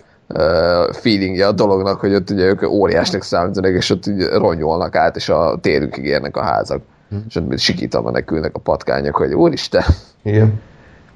És, és hogy ez az egyik, a másik meg az, hogy hogy ami nagyon tetszett, hogy, hogy az ő világuk az abszolút egy mai kornak megfeleltethető világ, és hogy, és hogy tehát azt látom, hogy mobiltelefonnal mászkanak az állatok, akkor kijön a, a vasútállomásra, akkor ott ezért telefonálnak, vagy nyomkodják a, a, a mobil. Igen, és a, meg... a Nyuszinak a telefonján nem alma van, hanem répa. igen, ez, ez külön, külön poén, külön zseniális volt. És hogy, hogy, hogy tényleg ezt egy modern kornak élem meg, és hogy a történet meg egyébként nem, nem a konkrét történet igazából, hanem a, a, az üzenete, az meg egyébként nagyon-nagyon felnőtteknek szóló. Tehát, hogy ez konkrétan egy abszolút mindenféle előítéletek ellen menő film. Uh-huh. Tehát ugye azt, azt hozza ugye az előtérbe, hogy, hogy van az előítélet a ragadozókkal szemben, hogy jó, biztos a ragadozók azok megvadulhatnak, és akkor minden ragadozó meg tud vadulni, és akkor fúj, és hogy akkor mi, mi növényevők fogjunk össze, és utálj, kiutálják a ragadozókat, és azt mondja, rájönnek, hogy természetesen mégse így van, meg nem minden ragadozó gonosz, vagy nem ez nem, nem ilyen DNS-beli dolog, hogy most akkor a ragadozó megoldul-e vagy sem. Ami, ami, ami szerintem iszonyat erős ö, üzenet egy ilyen filmnek, és egyébként ez megint egy ilyen fura dolog, hogy, hogy én nyilván 25 évesen megértem ezt a filmet, fenntartásaim vannak azzal kapcsolatban, hogy mondjuk egy, nem tudom, 10 éves gyerek ebből az egészből mennyit ért meg vagy mi, mi jön át neki üzenetként, és hogy ugye, ugye megvan ez a fura tulajdonsága a filmnek, hogy ez igazából szerintem egy inkább felnőtteknek, vagy ezért egy, egy érettebb rétegnek készült animációs film, vagy legalábbis van benne egy ilyen vonal. Én azt mondanám, igen, hogy több rétegű, tehát aki egy 8-9 éves gyereknek más üzenet jön le, mint ami nekünk, de az a más üzenet se olyan, hogy, hogy nincs a filmben. Neki az jön le, hogy bármilyen kis gyenge vagy, meg mindenki lenéz, attól még, hogyha ha te hiszed magadról, és mindent megteszel azért, hogy még rendőré válj, akkor az sikerülhet. Tehát neki ez az üzenet jól le, mert ez az, amivel tud azonosulni. Most ez a prekoncepciókkal teli rasszista, meg előítéletes mondani való, az nem biztos, hogy átjön neki, de nem is kell, tehát az a, az a felnőtteknek szól, és az, hogy mindegyik, mindegyik működik, és mindegyik benne van a filmben. Hmm, így viszont igazad van. Ö, ja, tehát igazából annyira jó a film, hogy nem tudok mit kiemelni, mert minden jó benne. Ö, nagyon tetszettek a karakterek, az a lajháros jelenet, az, az instant az okmányirodában, hogy ugye lajhárok dolgoznak. és, Ez az, az óriási. Tehát azt a trailer ugye egy az egyben előtte, de az a durva, hogy a filmben még jobb, mint a trailerben, főleg a, a, legvégső, a legvégső poén a film végén, amikor kiderül, az, az még egy ilyen kis plusz, plusz töltet, tehát eszméletlen mondom kreatív a film, és tényleg azt érzem, hogy ezt, ezt leültek, kitalálták az egész világot, és utána kitalálták a sztorit, és utána, tehát hogy mindent kitaláltak, és nem úgy ültek le, hogy jó, basszunk össze valami mesét, amiben éppen állatok a főszereplő, de igazából nincs benne semmi egyeriség vagy kreativitás, hanem, hanem igenis dolgozzuk ki, hogy ennek a állatnak milyen jelleme van, ez a mi világunkban hogy jöhet elő, tehát minden, minden kis apró részletnek meg volt a maga helye. Igen, és egyébként ez most uh, fogalmazódott meg bennem, hogy ugye abban hasonlít a, a Lego Movie-nek a felfogásához, hogy ugye ott is azt csinálták, hogy, hogy uh, ha egy Lego figurákkal teli filmet csinálunk, akkor vizsgáljuk meg azt, hogy a, a legózásnak, meg a legónak mi a, mik a tulajdonságai, használjuk fel azt, mind látvány, mind, mind effektív story szintjén. Ö, és ugye, és ugye ott ez rohadtul működött, és ugye itt is ezt csinálták, hogy nézzük meg, hogy mik az állatoknak a tulajdonságai, mik, mik, az a, a, a, a, mik azok az olyan dolgok, amik kijöhetnek egy ilyen állatos filmbe, és nem azt látom, hogy most ők azért állatok, mert mert nem emberek, hanem állatok, mert cukib. Most mit tudom én, akármelyik állatos film gyakorlatilag, ahol nem állatokat látok, hanem, hanem figurákat, akiket most éppen oroszlán külseje van, azt a szavasz. Ö, hanem, hanem, hogy itt tényleg állatok voltak, és tényleg olyan, olyan konfliktus van közöttük, ami abból fakad, hogy ők állatok, és hogy állatok közötti különbségek vannak.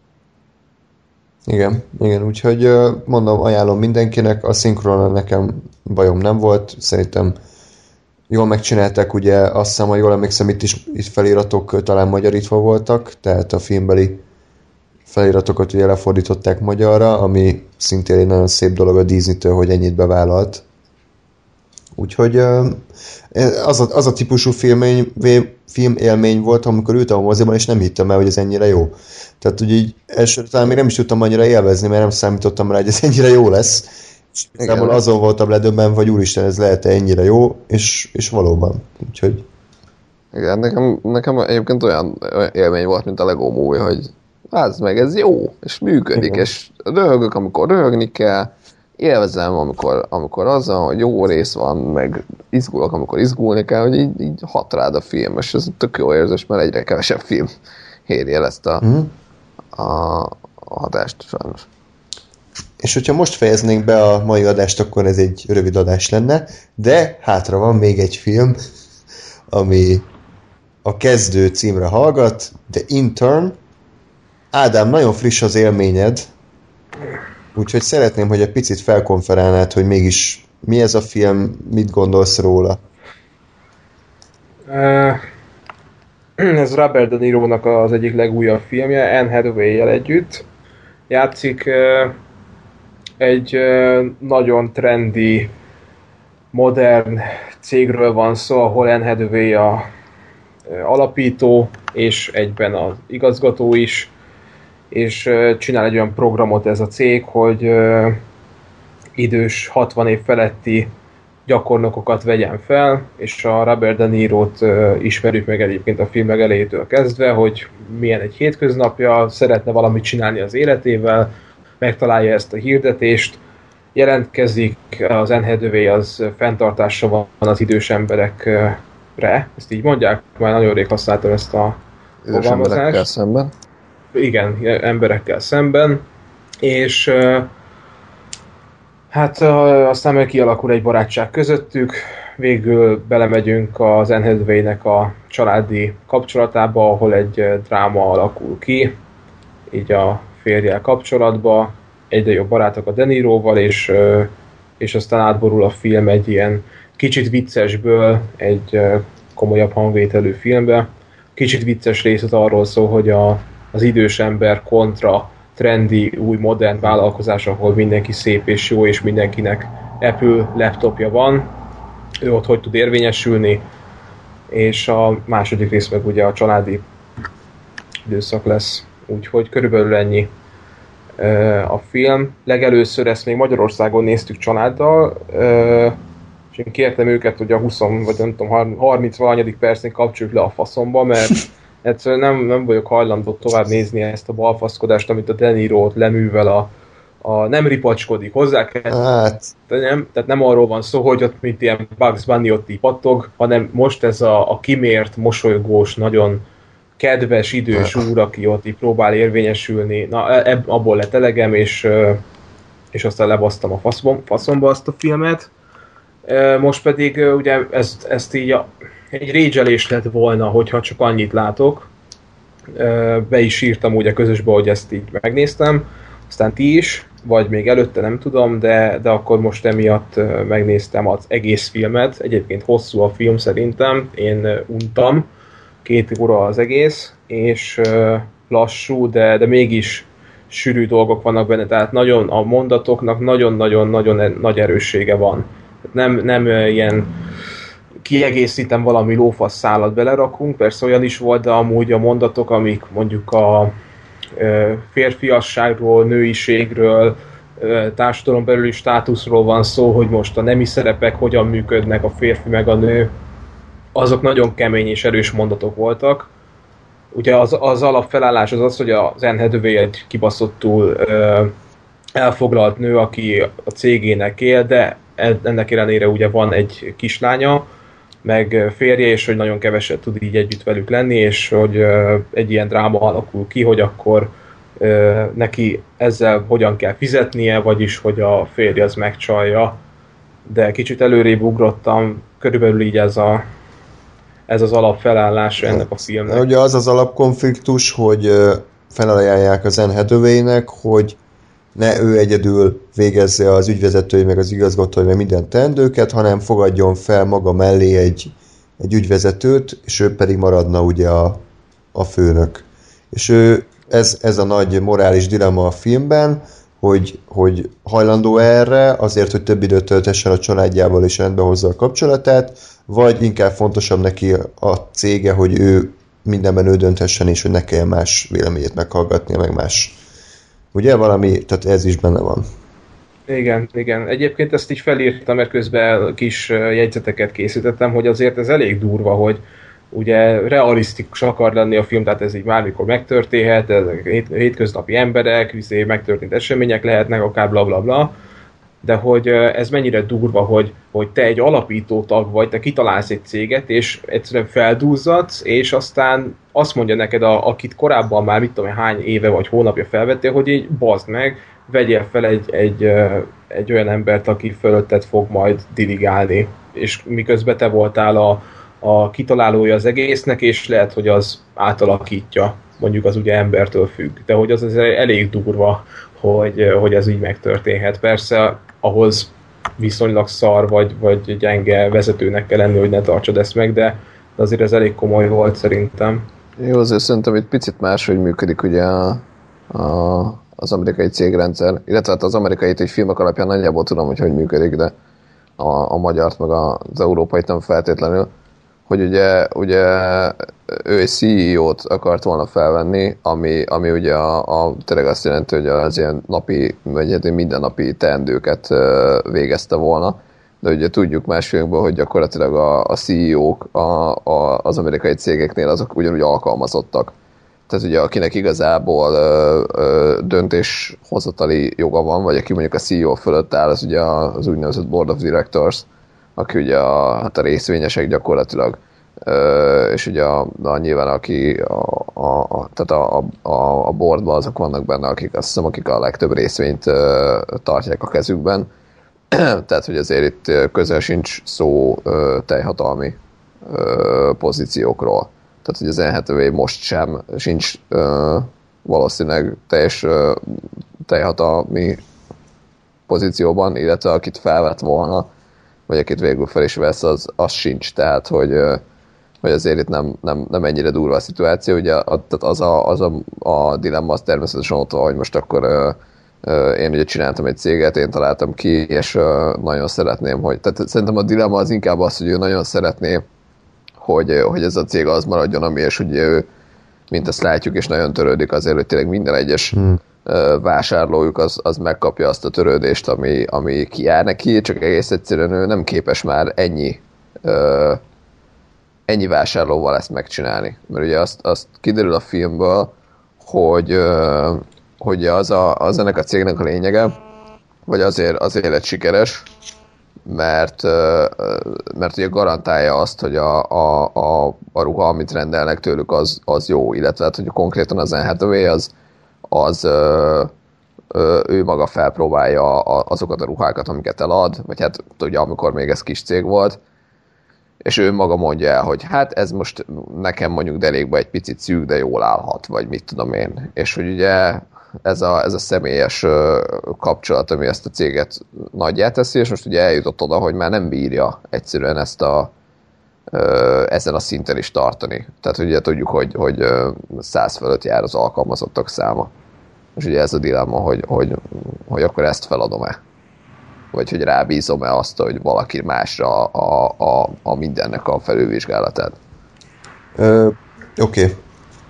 Először, én, mivel én elég régen láttam a filmet, tehát már majdnem egy hónapja, és nem nagyon emlékszem rá, ezért én elmondom, hogy mire emlékszem belőle, és mit gondoltam róla, aztán majd részletekbe belemegyünk, ez mit szóltok.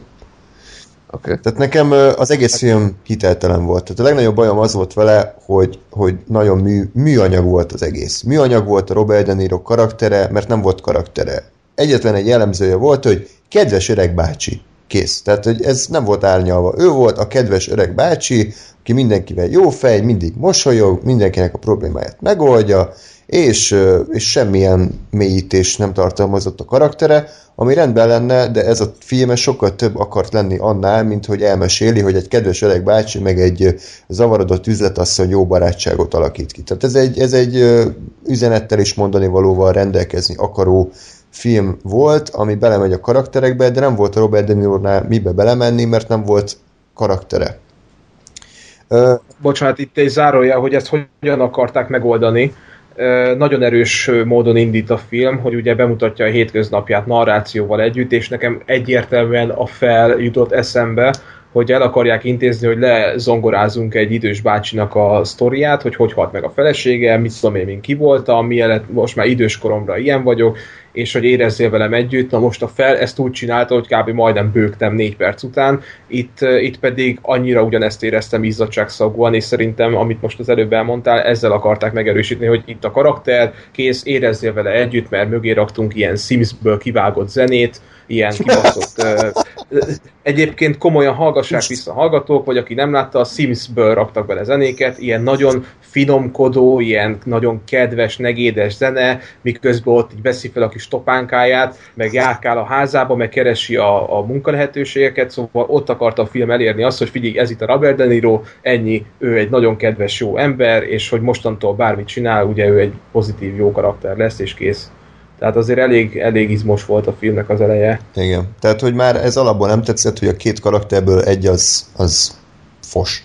A Rebel De Niro játéka az hát nem tudom, tehát azért, azért nem mondanám, hogy megerőltette magát, tehát ezért Robert De Niro-tól, amit itt csinált, az kb. ez a hajnali négykor eh, ráázódítok egy vödör hideg vizet az ágyában, kimászik és eljátsza. Tehát az, hogy te mosolyogjál és hunyorogjál és eh, mindenre bólogas, az szerintem nem egy túlzottan nagy színészi teljesítmény. Ez egy dolog. A másik problémám az szerintem borzalmas volt a film rendezése, tehát olyan, olyan fosul volt vágva, olyan ötlettelen rossz kameranézeteket használt. Tehát csomószor volt olyan, hogy az n így, így magyaráz a kamerába, odébb lép két métert, ott magyaráz, majd visszalép a, a, az, elő, az előző helyére. És mindez csak azért teszi meg, hogy a kamera megmutathassa, hogy mögötte éppen egy esküvői ruhát próbálnak. De semmi értelme nincsen, hogy odaáll. Tehát ez a tipikus rossz rendezés, hogy legyen izgalmasabb a jelenet, tehát állj odébb két métert, majd gyere vissza, de, de nincs megmagyarázva, hogy a filmvilágán belül ezt miért teszi és ami az egész filmnek a sava borsát adta volna, hogy, hogy ez a nagy morális dilemma, hogy akkor az N mit fog csinálni, javítsatok ki a tévedek, de a film vége engem olyannyira felbaszott, mert az egész filmnek az az üzenete, hogy szarj mindenkire. Tehát ugye az n kimondják a film elején, hogy konkrétan jelenleg ebben a helyzetben a cég az, az szarul van. Tehát, hogy az alkalmazottak összefossák magukat a sok munkától, nem bírják a tempót, Egyszerűen nem lehet ennyi emberrel ezt a munkát megcsinálni, ezért kell felvenni még egy CEO-t, aki ezt az egészet rendbe rakja, mert az N7-övének egyszerűen nincsen energiája, hogy ezt egyedül megcsinálja. A másik dolog meg az Enhedövének ugye a családi életebb is gyakorlatilag kezd romokban heverni, mert ahogy mondtad Ádám, hogy a férje megcsalja, a lányával nem tud foglalkozni, egyszerűen nincs semmire ideje.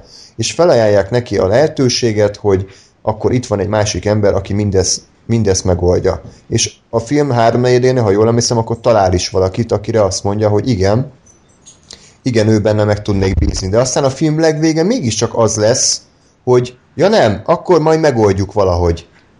És kész, tehát ő marad ugyanúgy, marad minden, és semmi változás nem történik, az alkalmazottok ugyanúgy összeszarják magukat, a férjére ugyanúgy nem jut idő, tehát de tényleg ez lett a vége? Nem, nem, nem az lett a vége, hogy mégis, hogy jó, akkor izé felvett valaki? Hát én úgy emlékszem, nem, hogy pont nem, ez, ö, pont ez volt, nem ki... igen, pont, igen. Bocsi, pont ez volt, hogy igen, a film három úgy volt, hogy felvesz, aztán beszélget a férjével, és azt mondja, hogy tudod mit, meg tudjuk oldani, és ennyi. Mondom, mi? Oh. Hát, igen, átölelik egymást, és marad minden úgy, ahogy eddig. Tehát ez volt az egész, ami nálam kicsinálta az egész filmet, hogy hogy ez a, amit Ádám, te szoktál mondani, hogy mi az üzenete a filmnek, az, hogy szarjunk mindenkire, csak magunkkal foglalkozunk, az, hogy nekünk mi a jó, tök mindegy, hogy van egy egész cég, aki, aki összeszarja magát, meg van egy családom, nem, én önmagvalósíthatsak, mint cégvezető, az mindenki más le van szarva.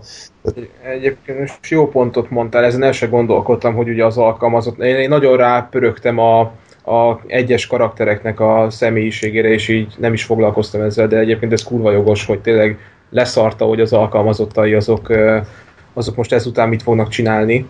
Egyébként nekem a film vége, hogyha már erről van szó, nekem kettő szinten mozgott, a, és ez nagyon furcsa, kurva kártékony a film, ha nőket nézem. Szerintem az első pont az az, hogy miután ugye átörelte a férjét, jó, minden rendben, meg van bocsátva aki, amelyik nő ezzel nem ért egyet, és azt nézi, hogy bazd, miért ölelted meg, szerintem azokkal a, a nőkkel, vagy azokat a nőket kibaszottul karrieristává alakítja át a film. Tehát szkeptikussá alakítja át a férfiak iránt, hogy ugye van ez a férj, és hogyha te sokat dolgozol, akkor, akkor az biztos, hogy meg fog téged csalni, mert ugye a férfi az persze így működik. Úgyhogy akkor inkább maradjál csak simán a karrierednél, nem kell akkor család. Másik szinten viszont úgy működhet, hogy az érzelmekre alapozva gyengíti őket, hogy mit tudom, maradjanak nyugodtan a megcsalós férjük mellett. Hogyha most csak ugye az egyes karakternél maradunk. Úgyhogy ezért tartottam a, a legvégét ott kibaszott érdekesnek, hogy így bazd meg. Most ezt így, így hogyan? De ennek egyébként van még egy vetülete, ha megszólaltok. Itt a nagy fölcsegés közepette. Mert, hogy, mert tehát a, a, a, végén azt, hogy most itt a férjének uh, megbocsát és meg összeölelkeznek, azt én se igazából tartottam jónak. De azt viszont, azt viszont jónak tartottam, hogy nem, nem adta fel a karrierjét, azért, mert, mert konkrétan az történt, hogy ugye, ugye a női karakter az megcsinálta volna azt, hogy ő már pedig akkor is megadja magát, és ugye ezt egyébként azt pont a Danilo ki is mondja, hogy, hogy lehetett volna azt csinálni ezzel a filmen egyébként, hogy a női karakter az, az aláveti magát a férfinak azáltal, hogy ugye most tehát ugye a, na, tehát ebben a szituációban ugye aki, aki rosszat követett el, szerintem az ugye a férfi, aki megcsalta a feleségét. Igen. Tehát én innen indulok ki. Na most innentől, ha, ha a nő az, aki, aki azt mondja, hogy jó, már pedig akkor megcsalt a férjem, jó, akkor én most felmondok a, az állásomba, az, ugye, az ugye egy feminista szempontból egy nagyon-nagyon rossz szituáció, mert akkor az történik, hogy a nő alávetette magát a férfinak, holott ugye nem a, a nő volt a hibás. Igen. Ö, és ugye nekem azt tetszett, hogy ez, nem ez történt, hanem az történt, hogy, hogy igenis a nő azt mondta, hogy bazd meg, ö, én akkor is csinálom a, a, a karrieremet, mert hogy, mert hogy nem én basztam el ezt a dolgot. Tehát, hogy nem én csaltalak meg téged, hanem te csaltál meg engem. És hogy, hogy ez nem történik meg, tehát nem veti, alá, nem veti alá magát a férfinak. Ez nekem tetszett. De, még, de várjál, bocs, mégis ad egy esélyt a férfinak, hogy hát, ha még egyszer meg fogja csalni, hiszen megmarad, mint pár, és ugyanazt az állapotot csinálja a karrierén belül, mint amit korábban, ahol, ami alatt megkúrta, ugye egy, megkúrt egy másik nőt a férfi. Tehát megadja neki azt a lehetőséget, hogy figyelj, akkor csináljuk, kezdjük új lapok, minden, csináljuk ugyanúgy, ahogy eddig. Tehát mégis akar, szerintem aláveti maga. Ezt akarom mondani, ez nem alávetés, tehát, hogy, de ez a része nem is tetszett nekem egyébként, hogy, ezt mondom, ezzel kezdtem, hogy, hogy ott aztán izé összeölelkezett vele. Tehát nem tudom, mi lett volna egy optimálisabb befejezés, valószínűleg azt egyébként, hogy a csávot is ott hagyja. Igen. De, hogy a, de hogy a munkáját se, tehát hogy a munkájában is valahogy, valahogy ott marad azért, vagy valami kompromisszum azért lesz. Tehát, hogy az, az nekem se tetszett, hogy a, a csávójával kibékült, de mondom, annak örültem, hogy az nem következett be, hogy azt mondja, hogy, hogy uh, már pedig jó, és akkor uh, a családomért, illetve hát ugye a férjem hibájának az ellenére én fogom most feladni a karrieremet. Ja. Egyébként, ha már nálam a szó, Nyugodtan. akkor most nem Persze. jutok, most ti nem jutok szóhoz. Ha-ha. Nekem egyébként tetszett az a film, itt a végétől, a végétől eltekintve, valószínűleg nagy részben azért, mert fogalmam nem volt, hogy mi lesz ez a film. Tehát én annyit tudtam erről, hogy Anne Hathaway, Robert De Niro és a öreg, öreg ember lesz a fiatal nőnek az asszisztense, és én azt hittem, hogy ez egy nagyon debil végjáték lesz, hogy hogy tényleg arról fog szólni az egész film, hogy a, a Deniro-t bénázik, és véletlen kinyomta tízezer oldalt, meg, meg nem tudom, így 500 vírust bekap a gépére, meg nem tudom, felugranak a pornó oldalak az egész szébe, cégnél, és hogy örültem, hogy nem ez lett, hanem hogy azért ez egy, ez egy finomabb, normálisabb módon kezelte ezt a, egyrészt a szituációt, másrészt ugye így az egész ö, ö, poénját, vagy humorforrását a dolognak. Nyilván ugye az alap, alapja az ez volt, tehát hogy azért nem, nem tehát hogy, hogy, hogy természetesen az volt, hogy generációs különbséges, hogy Danilo nem igazán van képben, de, de az például nekem tökre tetszett, hogy, hogy ott volt egy másik oldala az egésznek, hogy, hogy ugye a, a Danilo-tól függetlenül, tehát hogy neki ugye az volt a mentalitása, hogy ő, ő már pedig meg akarja ezt tanulni, és nekem egyébként emiatt tetszett a, a, a film eleje, mert én, én megéreztem, vagy nekem valahogy átjött az, amit ő mond, hogy, hogy dolgoztam x évig, jó, akkor uh, nyugdíjba vonultam, amit éltem a feleségemmel, és aztán meg, most a feleségem meghalt, én meg bazdmeg nem tudok magammal mit kezdeni. És, de, hogy, de hogy én így tennék, vagy én még így, így csinálnék, tanulnék, nem akarok még lefeküdni, ezt meghalni, és hogy, és hogy így találja meg ezt a lehetőséget. De nekem ez, ez nagyon átjött, hogy, hogy ő, ő erről az egészről mit érez és mit gondol. Igen, ez a fajta motiváció nálam is működött, és tökre örültem annak, hogy ilyen filmet készítenek el, hogy egy idős ember a mai világban próbálja magát érvényesíteni, de azért így ezzel, és nem a filmnek a problémája, hanem a világberendezése, meg a technológia fejlődésével, de ez számomra egy, egy nagyon ijesztő helyzet, hogy, hogy ugye régebben még uh, ugye az idős emberek voltak azok, akik tanították a fiatalokat az élettapasztalat által. Most pedig felborult az egész, és az idős lett a, a fölösleges, de mi a fasz vagy itt, még egy kicsit így nézed de... a, a tévét, aztán megdög lesz, és így most már fiatalnak kell megtanítania az öreget. Hát de, de tökre nem ez volt a filmben. Ádám. De, a, de a film jó, pont ennek az ellentetjéről szólt. A, a, a, most az elejéről, az elejéről beszéltem, hogy mondom a felállás az nekem nagyon működött, meg helyén volt, tehát ezt mondom, hogy az alapvető helyzetet még amikor még legelőször bement arról beszéltem, és aztán pedig ugye kiderült az volt a tanulság, hogy azért az idős ember is kell ahhoz, hogy a fiatalok tudjanak érvényesülni, és nem a, abban, hogy most az Apple-től mit tudom én, milyen új terméket talál fel majd az öreg, hanem mit tudom én a, a statisztikákból olyan dolgot vesz le, ami, ami kurva fontos, semmelyik fiatal nem találta meg, vagy éppen a párkapcsolati dolgokba tud tanácsot adni, bár még hogyha Egyébként nagyon inaktív volt a Deniro sokszor, tehát a fiatalok ott panaszkodtak neki össze-vissza, és akkor ő megvárta az arcokat, hogy hm, hát így jártál. És akkor nagyon nehezen nyílt meg, és a végén, végén mondott csak bármifajta ö, tanácsot.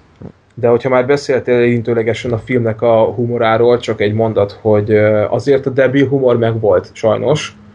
Tehát amikor bemutatják a céget, hogy a cégnél mindenki fiatal, vékony, szexi, cégbemutatásánál persze ugye pörgős zene megy, hogy milyen kibaszott modernek vagyunk, de hát ugye csak a, a kövér fazon az, aki kínos, tehát ugye ő a vicces, amikor van egy, van egy beszólás, hogy nekem nincsen tapasztalatom a nőkkel, de vicces volt, meg amikor masszás közben Denirót masszírozza Úristen, egy nő, és no, akkor az, az gáz volt. Denirót masszírozza a nő, feláll a farka, és a kövér csávó az meg a Denirónak a faszát nézi, hogy most már áll, Deniróká, most már még nem látom, hogy állna. Na, jó, most már elkezdett állni, akkor rátszólok, hogy tegyél az egy újságot. Na, ez, ez olyan, ez tényleg gáz volt, erre én is azt mondom, de nekem egyébként nem, tehát nekem annyira volt ez, ez debil vagy, vagy vicces, amennyire kellett, tehát hogy, hogy én, én pont azt éreztem, hogy nem volt senkivel, se, senkivel szemben sem uh, nem tudom, megalázó vagy, vagy lenéző, tehát hogy, hogy az elejétől fogva is azt éreztem, hogy nem, nem arról akar szólni, hogy hú, de vicces, hogy a Danny Robe az meg nem bír egy laptopot bekapcsolni, hanem arra, hogy igenis, ő, ő királycsávó volt 30 évvel ezelőtt, és hogy, de most már igenis eljárt felette az idő, és hogy, és hogy, de hogy, de hogy úgy éreztem, hogy ez, ez, ez úgy mutatják be, hogy ez a dolgoknak a természetes rendje, mint, mint ahogy szerintem az, tehát, hogy, hogy mondom, ezt most nem úgy mondom, hogy minden öreg haszontalan, hanem, hanem igenis azért, azért egy idő után tehát az emberek megöregszenek, és nem, nem tudják már azt csinálni, amit fiatalon csináltak. Nyilván ugye a film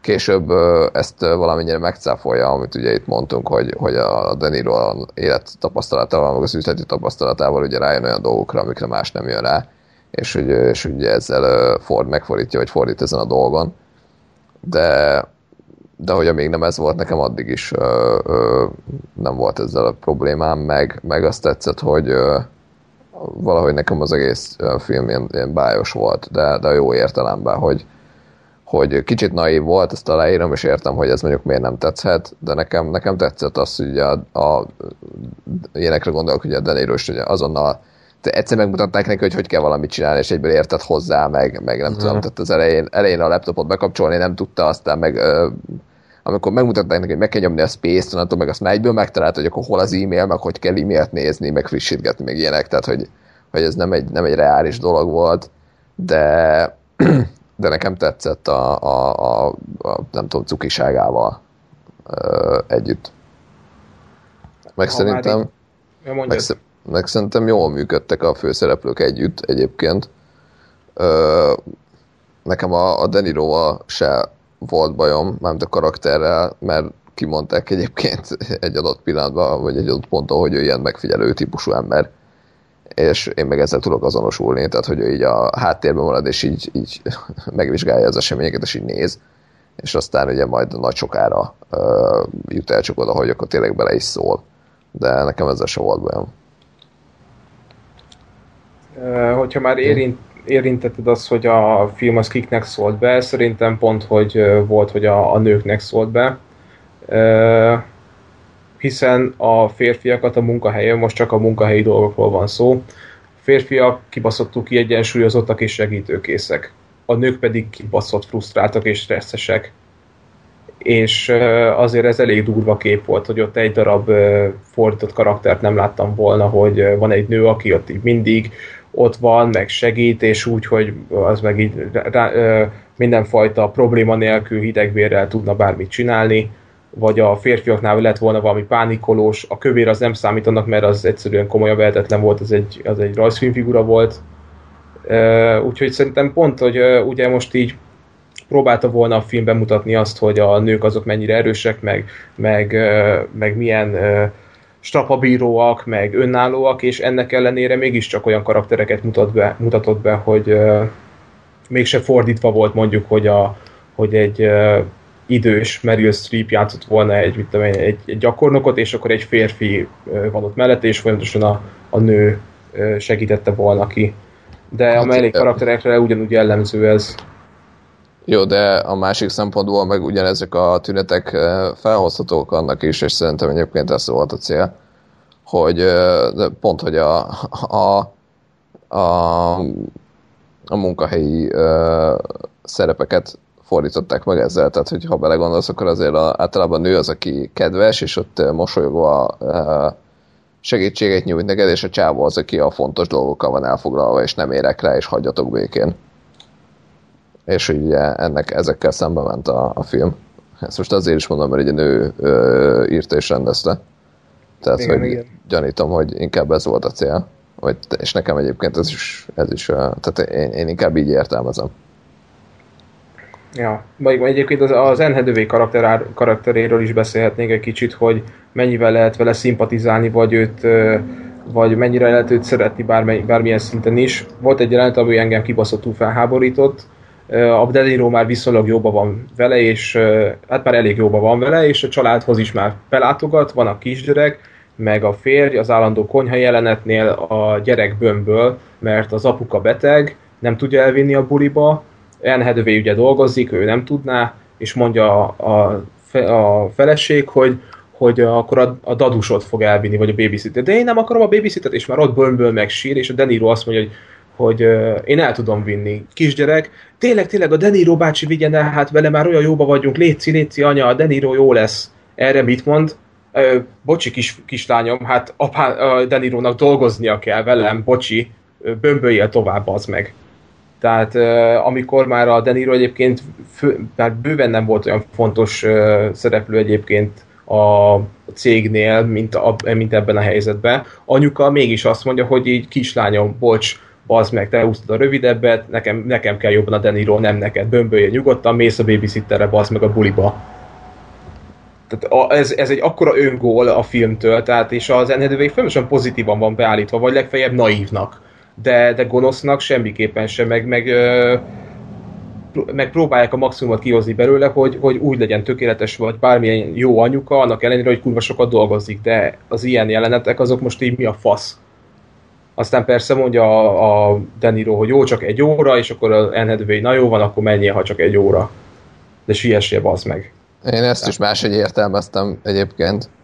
Tehát, hogy, hogy én ezt is úgy értelmezem, hogy azért uh, nem biztos, hogy én is elengedném a... Tehát, hogy, hogy azért nem, nem a, a random alkalmazottam az első gondolatom, ha a gyerekemről van szó, most ugye függetlenül attól, hogy a, a De Niro ugye azért már egy jó, jó karakter volt, hogy hát egy, egy jobban benne volt a, a dologban, tehát azért ha van egy adusom, aki, akit ezért foglalkoztatok x éve, Ó, ez, akkor- ez, ez már a filmnek a másfeledik órájánál volt, már nagyon jóba volt a családdal, tehát már állandó bejáró volt, ő már kinyomta a sofőrt, már nagyon személyes volt a kapcsolat, már, meg, már, már ugye megbántotta a Hedővé, már visszafogadta, szóval már nagyon bensőséges volt. Tehát ez, hogyha a film elején van, akkor teljesen aláírom, de itt már ugye olyan szinten volt a két ember, hogy kibaszott jó barátok. Jó, mindegy, akkor csak nem értünk egyet. És a laptopos részről volt más szó? A, a rablás? Újabb mélypont a filmben? Igen, az, az uh, Még nem, de Ez borzalmas. Ugye ez mi, mi volt, hogy elküldött az anyjának egy e-mailt? Már nem, nem csak, hogyha már igen, ez jó átcsatolás, mert milyen üzenetet ír az anyáról. Az, hogy a raging bitch Igen. az anyám. Hát ez, ez teljesen kedves, jó karakter ez az enhedővé, ez ilyen szerethető, jó anya lehet akkor, tényleg, bazd meg, Az, zseniális, Aztán raging bitch az anyám, és ugye nem akar és akkor ugye anyjának küldi el Igen. Panaszkodó e-mailt. Nem akarja ezt aztán felvállalni, és mit tanácsol neki az erkölcscsősz egyébként a film pozitív és mentor figurája. Nem az, hogy igen, meg kell beszélni vele, igen, meg kell beszélni a problémáimat és jobbá tenni a kapcsolatukat. Nem, töröljék az e-mailt.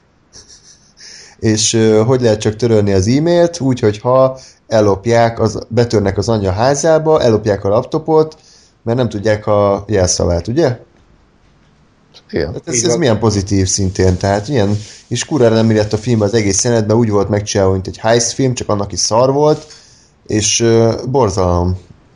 Kiborító. Jó, de vicces karakterekkel törünk be, akkor azt nem kell olyan komolyan venni, faszom. Ez a, ennek a, a lényege, hogy ott komoly gangsterek lettek volna, akkor az komoly film, de most, hogy így kövérrel vagyunk, meg ott még Ocean's Eleven-ös neveket találunk ki az autóba, uh, akkor poén, meg az, az így most elmegy. Akkor persze beindul a riasztó, de akkor ott még ott poénkodunk, hogy jaj, mi lesz, hova megyünk, mit csinálunk, hiszti van, és vége a jelenetnek, és én ott ültem, hogy ezt most komolyan gondolták-e. Kasper?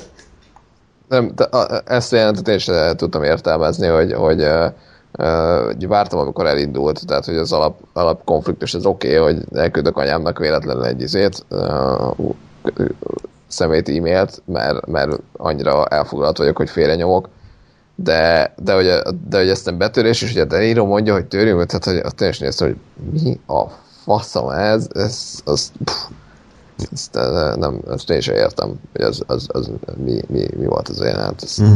hogy került oda, hogy mi- miért. Ö, jó. Egyéb gondolat?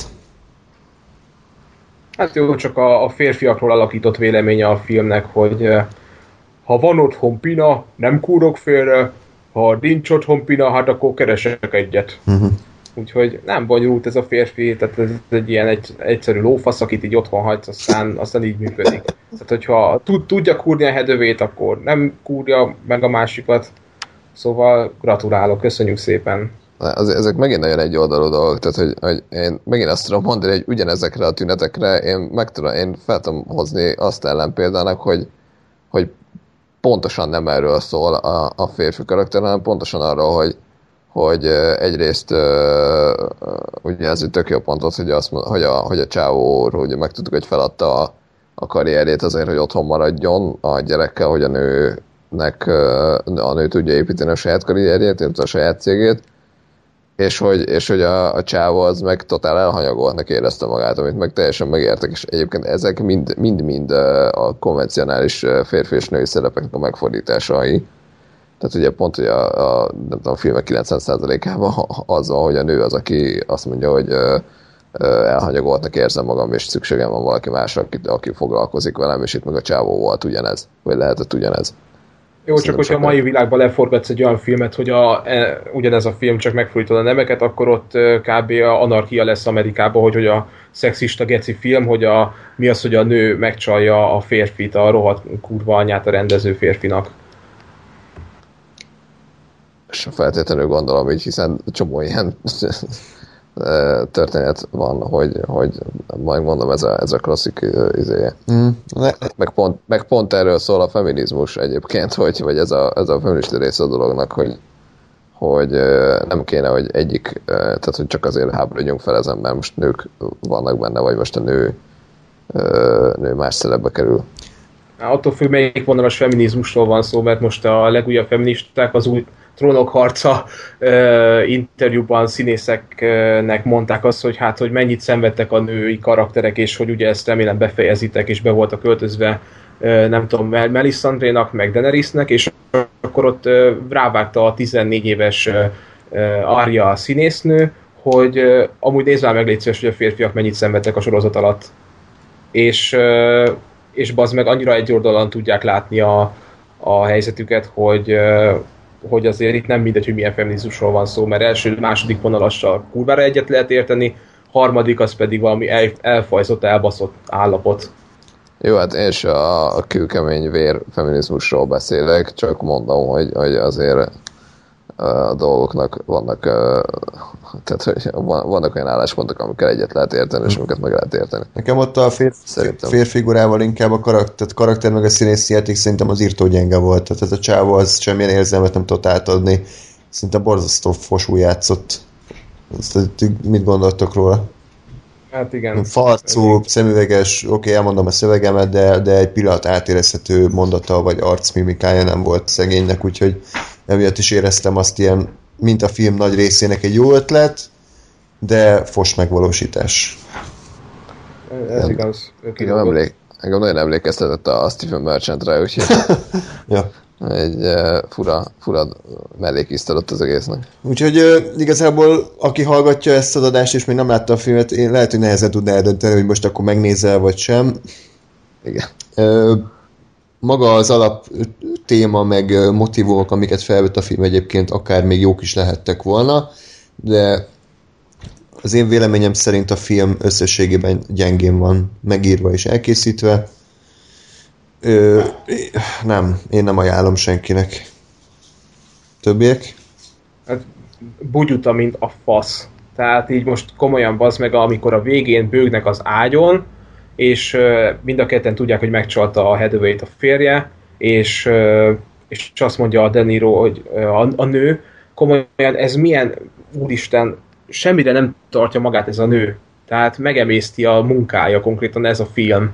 Mert mondja, hogy ha, elválnék, akkor úgyis a gyereket elviszi az apja, miért, ezt most hogy tudod előre, meg hogy akkor egyedül fogok meghalni a síromban, De Niro meg mondja, ne, ne aggódj, van a feleségem már meghalt, mellette van kettő hely, oda jöhetsz harmadiknak hozzánk, bazd meg mondja ezt a 28 éves nőnek.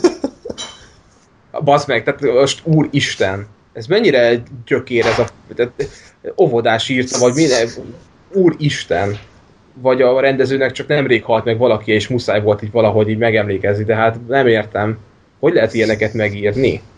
Tehát nem, nem egy, ha, még hogyha érted, egy 50, év vala, 50 valahány éves nőről lenne szó, még az is új életet tud kezdeni. Meg mi az, hogy a gyerekem úgyis a férnél lesz? Mióta? Vagy ez hogy a faszomban hát van? Az volt az, hogy tehát, ha ő az, aki beadja a vállapert, azt általában a másik félhez szokott kerülni a gyerek. Csak mondom, elvált szülők gyerekeként. Kínos én, én most gondolkodtam, hogy, hogy ezt most érted. Minden alkalommal ez van, illetve miért, kell, miért kéne Hedővének válnia, tehát hogyha szembesíti a férjét, vagy ki hoz belőle egy olyan állapotot, amikor a férj fog perelni, akkor ugyanezt le, meg lehet oldani. Jó, hát csak azért nem, nem a film nem az volt. Egyébként pedig ez milyen kibaszott el. állapot a, tör, a törvényt nézve, hogy annak adom a gyereket, akit perelnek. Kösz. Ez aztán ez ma, marha jó.